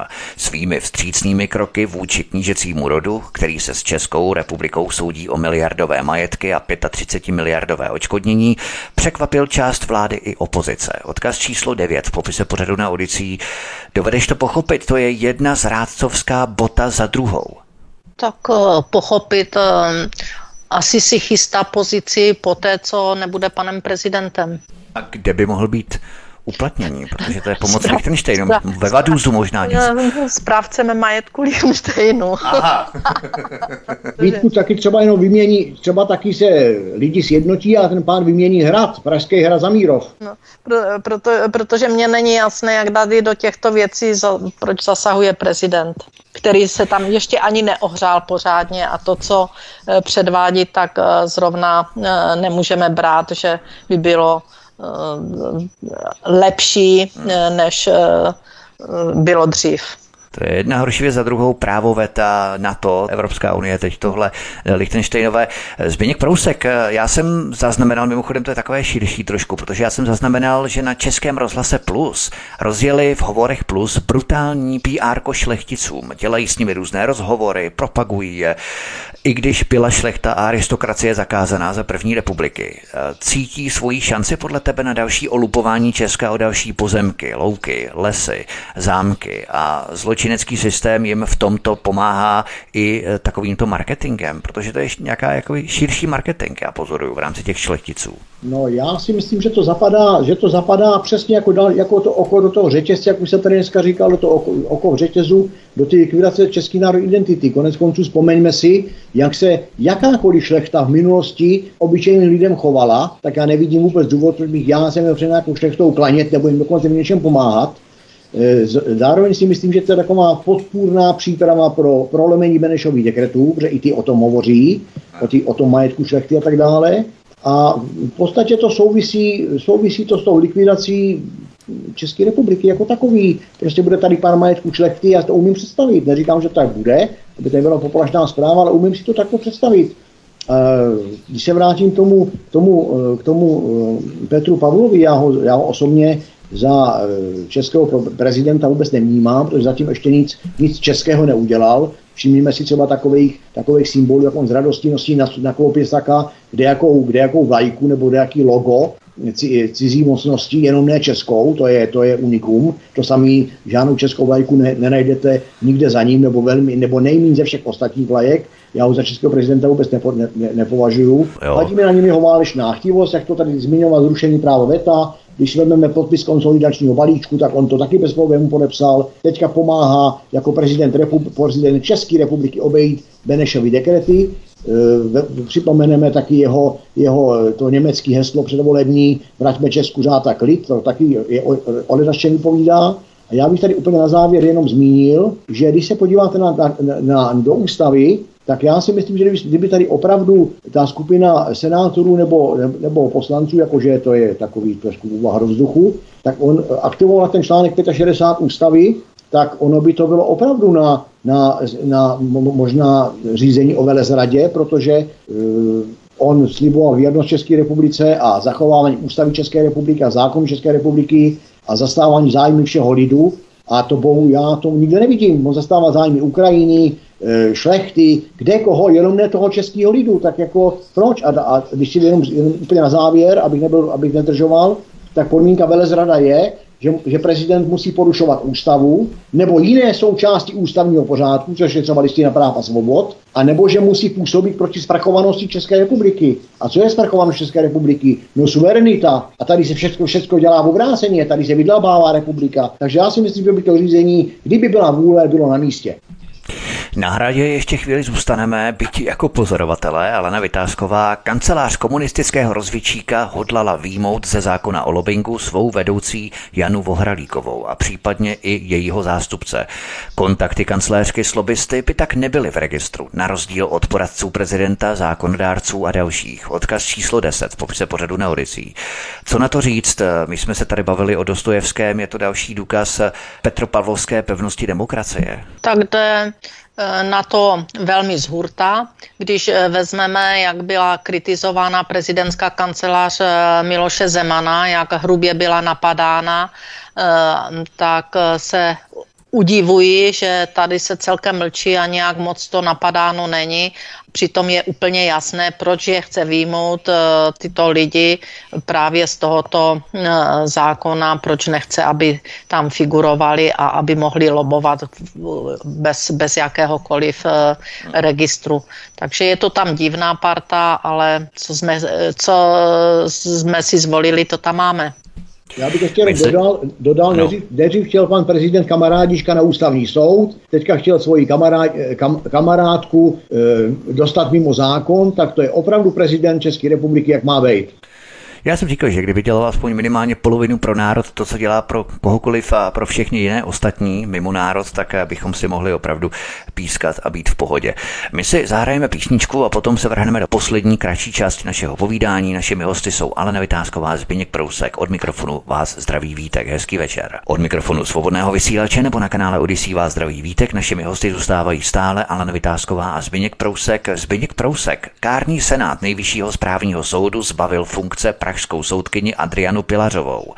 Žena byla opatrovnicí handicapovaného bratrance, jehož majetek na místo zprávy využila pro své potřeby. Odkaz číslo 11, popise pořadu na ulicí.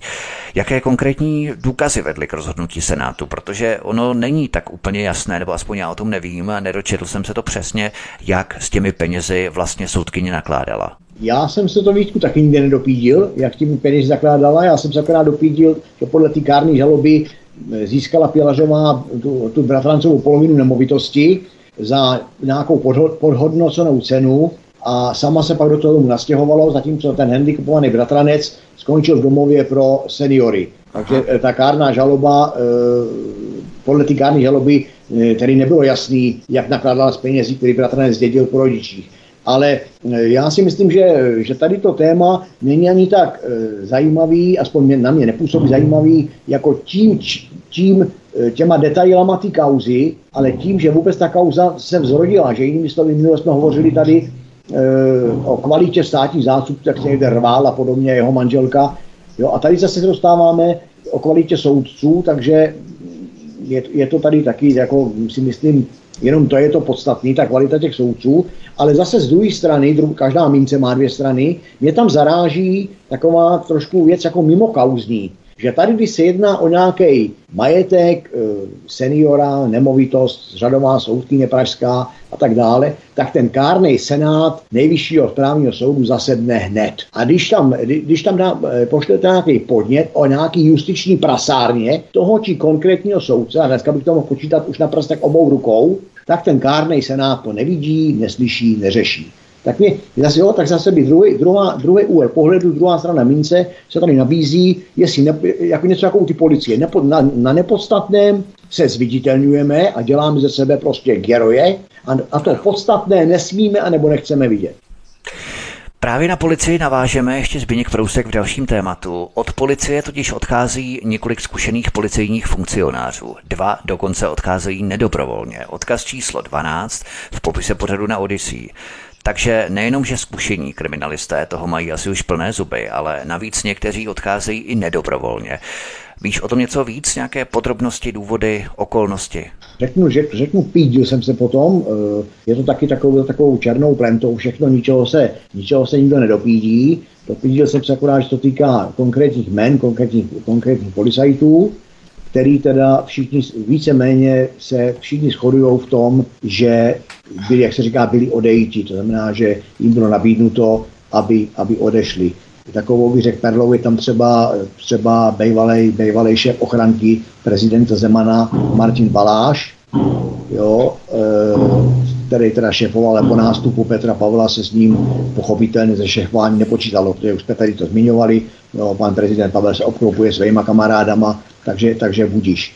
Ale ty jména prostě e, Rendlová, Havránková, Baláš, předtím to byl nějaký rybár, mám takový dojem, tak to jsou všechno lidi, kteří eh, policajti opouštějí. Můžeme se bavit, eh, můžeme se bavit o tom, jestli když chtějí, tak ať, já si myslím, že pokud chtějí, nebo ta, ta část z nich, co jste dobrovolně, tak protože je pochopitelně znekucená, protože všichni víme, že to, co se v té policii uvnitř děje, tak je opravdu, opravdu na zvracení.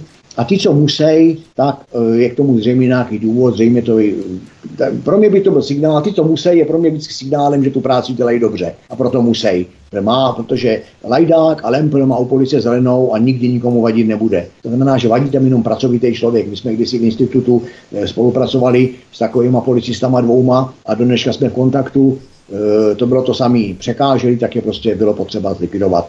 Eh, mě tady spíš zaráží eh, reakce, to jsem teda vyšťoural někdy reakce jakéhosi tiskového mluvčího, který řekl, že obecně mohu říct, že odchod každého zkušeného kolegy, který ve služebním poměru u policie strávil nemalou část svého života, je pro nás ztrátou. Žádost o ukončení služebního poměru je však zpravidla osobním rozhodnutím, které příslušným služebním funkcionářem nezbývá než respektovat. Ten tiskový mluvčí tady vůbec, vůbec nepřipouští, že někdo byl od té policie vyhozen. Bravurně to přešel tím, že si vlastně všichni podali žádost. Čili já si myslím, že, že to není tak ani tak osobní rozhodnutí jako, jako účelový vyhazovi. U toho, jak jsem říkal, proč je to buď pro zahnilost a lenost u policie, ale ta je tam tak obvyklá, že, jak znova říkám, nikomu nevadí, nebo tito funkcionáři od plukovníka Vejš překáželi svým kamarádům a je potřeba židle pro kamarády uvolnit, tak jako se to děje na, dělo na hradě nedávno, tak se to zřejmě děje u policie, a nebo překáželi politizaci policie, a nebo překáželi obojím. Takže schrnu to, buď to, buď, buď to byli, byli neschopní, líní a lemplové,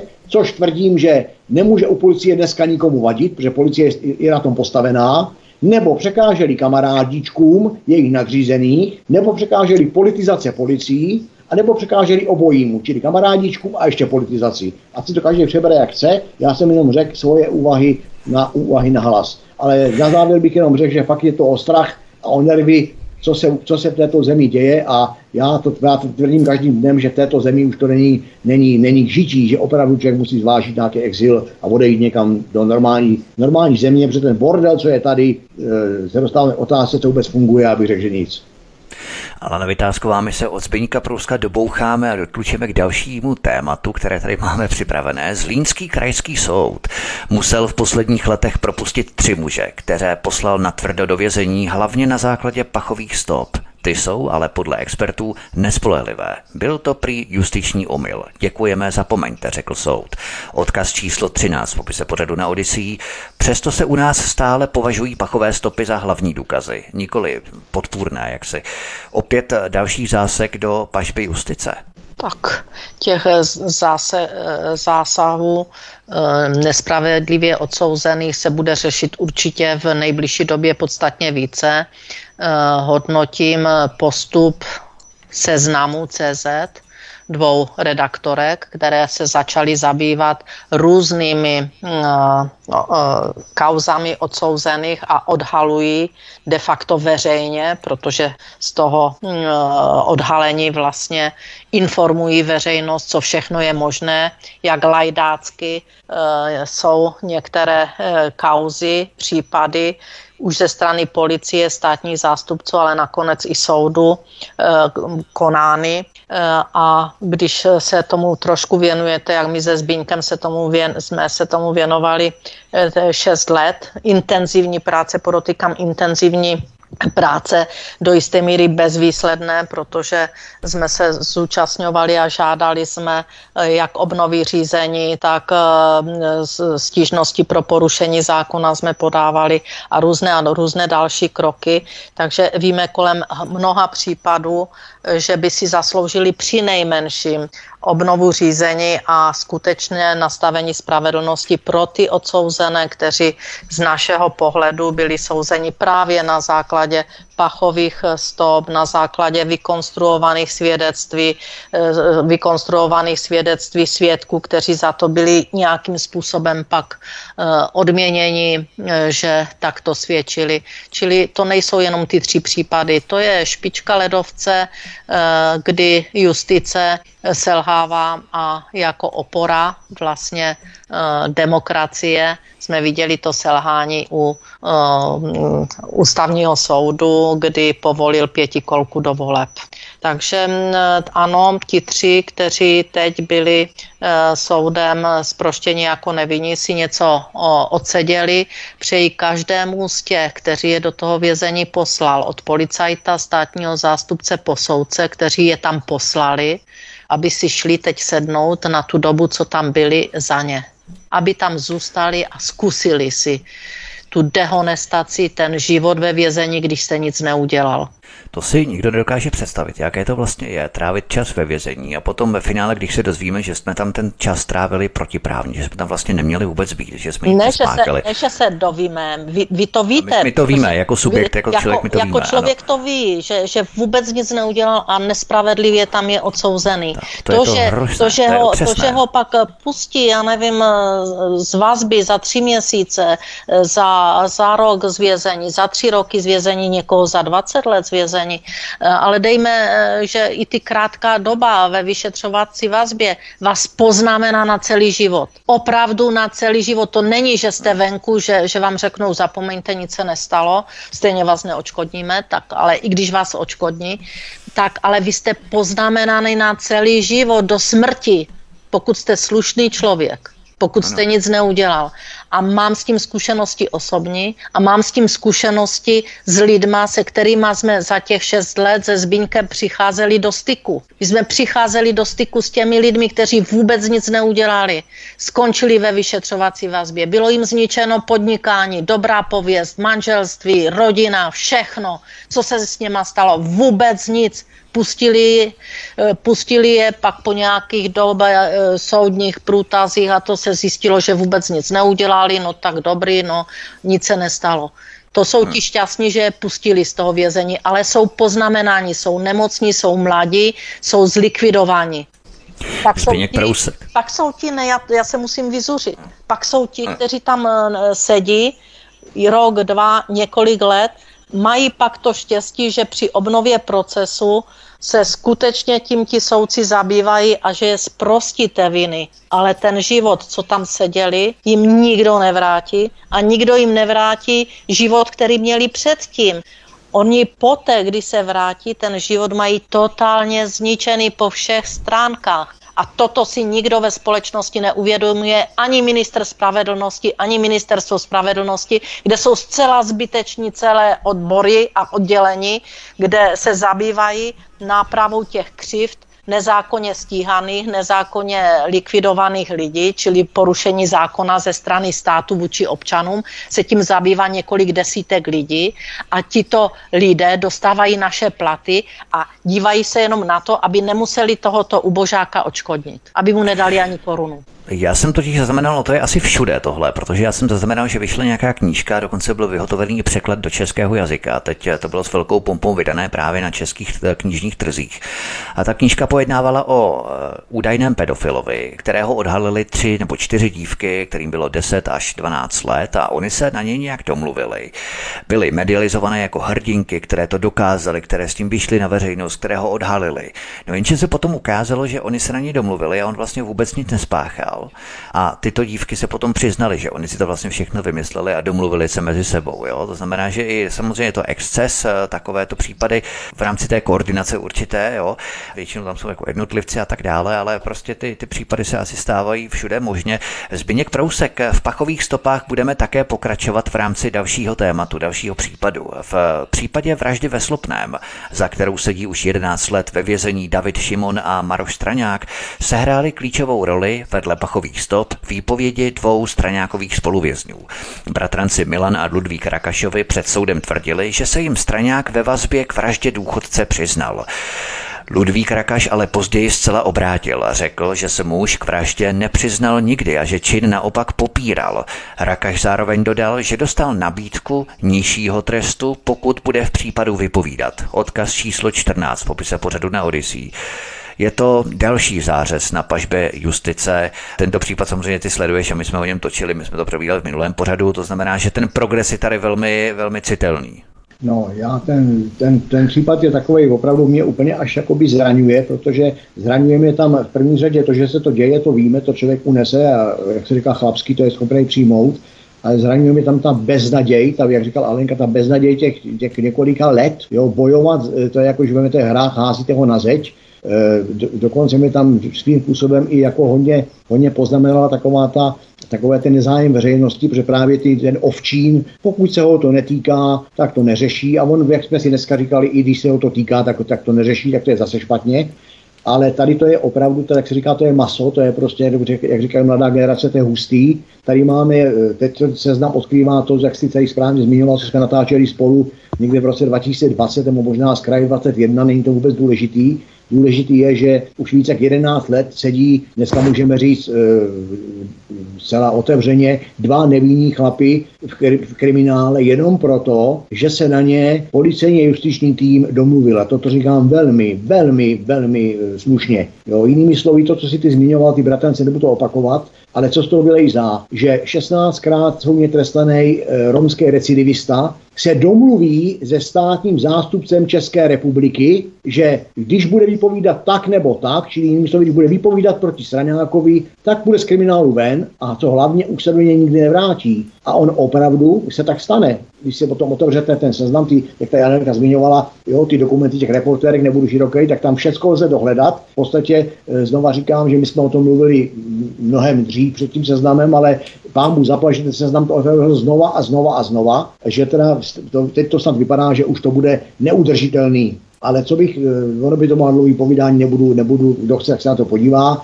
prostě už to samo o sobě, že někdo sedí 11 let v kriminále a nikoho to nezajímá, si myslím, že už ne, nemůže být nic horšího, že už to samo o sobě vykresluje situaci. A to, že ty okolnosti jsou takové, že selhávají, selhává prokurátor, no tak to opravdu, to jsme dáme pomalu v díle Majora Zemana, prokurátor Vršecký, jak tam byl ten díl, tak to je přesně ono, cinknutý prokurátor, nebo křivej prokurátor a křivej soudce A to, že tam ještě potom policajti, kteří na tom dělali, nebo jak se dneska ukazuje i z, tý, i z toho podcastu, jo, že taky byli domluvení, že musí udělat toho straňáka, no tak to, to, je, to je obrovský policejní justiční hnus, to je ostuda, já bych řekl světového rozměru. Mám i dokonce nějaké informace o tom, že ten seznam má zahraniční přesah tady v té sledovanosti, takže si myslím, že to je obrovská ostuda. Očekávám, že nejpozději na jaře budou oba ty chlapy venku. Takhle bych ale bohužel těch osudů napočítal více jak 30, jako mají tyhle dva muži. Takže to není žádná, jak říkal Alenka, ojedinělost. Ale chtěl bych tady zmínit úplně na závěr takový ten modus operandi těch justičních prasáren.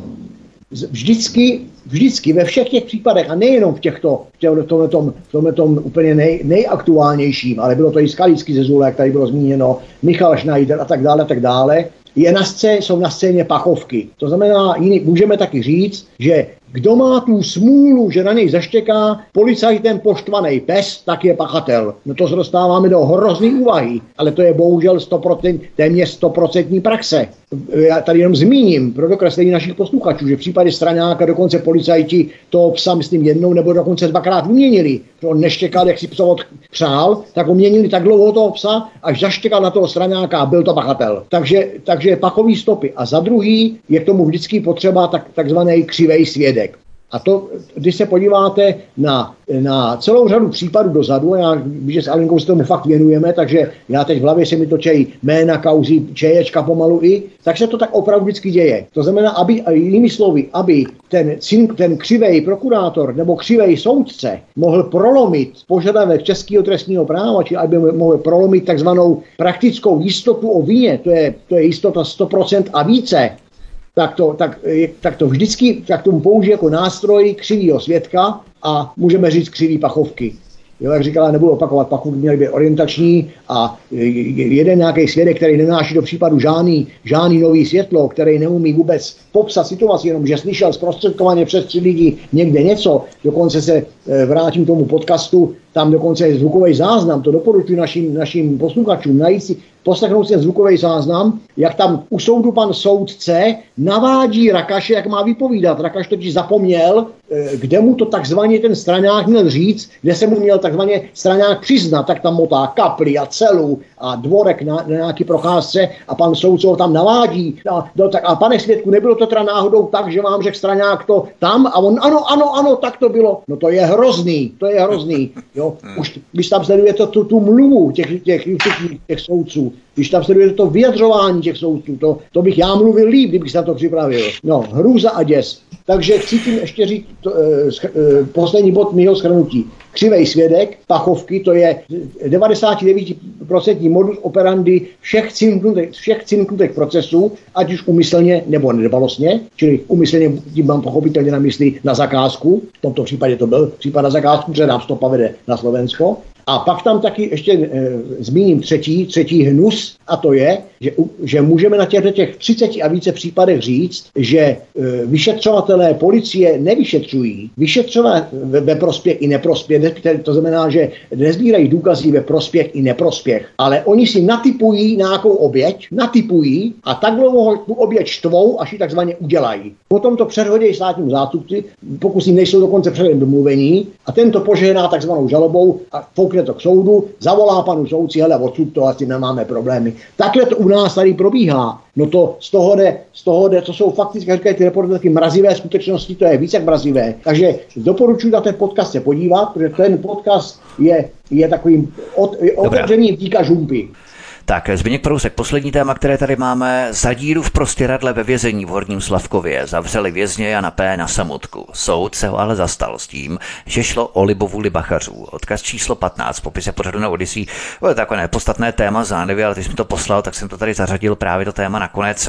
Sice libovůle bachařů, ale žádné pokárání, pokud vím, neproběhlo. Tak, proto jsem to sem nechal zařadit, protože to je takový, jo, mohli bychom říct jako, jako takové ty ovce banání, on není banání, on se týká konkrétně konkrétního člověka ve výkonu trestu, tam není nic banálního, jo, takhle právě se jakoby tomu, tomu dává taková, taková, takový pláštík, ale ten případ je zaprvé hodnej svatozáře, hodný svatozáře, tak jsem nazval vůči tomu soudci, protože vidíme, že když ten soudce, eh, a u nás musíme bohužel říct výjimečně, výjimečně, když funguje soudce tak, že slouží výhradně spravedlnosti a ne objednávkám zájmu a palcům nahoru a palcům dolů, když funguje výhradně spravedlnosti, tak taky podle toho rozhoduje. Tenhle ten případ je v mých očích důkazem toho, že rozhodoval soudce hodný svatozáře, nikoli soudce ze systému justičního v České republice. To je jedna věc. Druhá věc je, že, že to je další kauza z vězenství. Sám si vzpomene, že jsme tady od, odvysílali, už několik takových kauz je, tak je pro mě signálem o tom, mm, že v tom vězenství je další a další bordel. Či dostáváme se k tomu, co vůbec tady funguje. Protože právě předmětná libovůle, nebo můžeme říct taky své vole, se tady točí celým tím, tě, celým tím případem a zrovna taky to v policii, obdobný bordel, kde si policie dneska dělá, co chce a jak chce, stejně ho potom všichni vydržejí a přikrývají. Takže to je druhá varovná věc, bordel, bordel ve vězenství a e, obecněji můžeme taky říct pochopitelně bordel ve státě, protože když tady rozebíráme, kde všude je bordel, tak vždycky tam mají primát ty, ty státní složky. Tam je vždycky ten bordel největší, než je tam vidět, on tam je největší. A e, poslední věc, e, jak to tady naznačil, já to tím ukončím, nikde jsem nenašel žádnou odezvu, jo, ruský špiony tady chytáme, to, to tady prožíváme, ale nikde jsem nenašel žádnou odezvu, jak byl, jak byl e, sankcionován ředitel věznice, jestli ti dozorčí ještě slouží nebo už byli propuštěni okamžitě, jestli slouží, jak byli postiženi, nic. Prostě to se veřejnosti neřekne. To jako když jinými slovy řekneme, no teď to tady prasklo, no tak to musíme nějak potichoutku přejít a budeme v tom pokračovat. Je mi z toho prostě špatně, co se v této zemi děje tak ať prožijeme všechny adventní neděle, včetně samotných vánočních svátků, bez jakékoliv díry v prostěradle, i když ta díra bude možná zřejmě naší peněžence, případně na bankovní účtě, ale snad se nám ten otvor, ta díra podaří ucpat, i když za podmínek, které nás čekají příští rok, to bude stále hůře proveditelné. Alenko, ty jsi zapálila adventní svíčku na první adventní neděli. Jak se chystáš na Vánoce? Děláš nějaké velké přípravy, anebo to necháváš eh, víceméně až na poslední chvíli? Mm, velké přípravy ne nedělám, ale dárečky už všechny byly zabaleny. To si je hodně dobrá. Tak, takže to eh, jako považuji eh, za důležité a eh, dárečky vlastně připravuji už od pozdního konce léta. Čili s nástupem podzimu už se dívám, co by se hodilo a když na nějaký no. hezký dáreček narazím, tak už ho pořizuju. Nicméně, než budu přát advent, tak bych možná chtěla ještě doporučit Eh, k energetickému regulačnímu úřadu a, a, jak, a co se tam může dít a nedít, vám možná objasní moje kniha Krvavé slunce pod gilotinou jako dokumentární román, která vyšla už dříve, ale pokud vás to zajímá, určitě tam uvidíte, jak se vlastně postupuje proti úředníkům, kteří chtějí hájit eh, zájmy na energetickém regulačním trhu ku prospěchu spotřebitelů. A co se týká toho druhého tématu, posledního, justice, tak bych doporučovala zase svoji knihu Solární baroni eh, vrazy v taláru. Je to třetí díl a je tam spousta příběhů, která vám přiblíží, co se všechno může stát i vám Eh, kteří jste vůbec nic neudělali a můžete v tom vězení skončit a pak se domáhat spravedlnosti. A když máte štěstí, tak se jí domůžete, když ne, tak si ten trest odsedíte jako nevinný.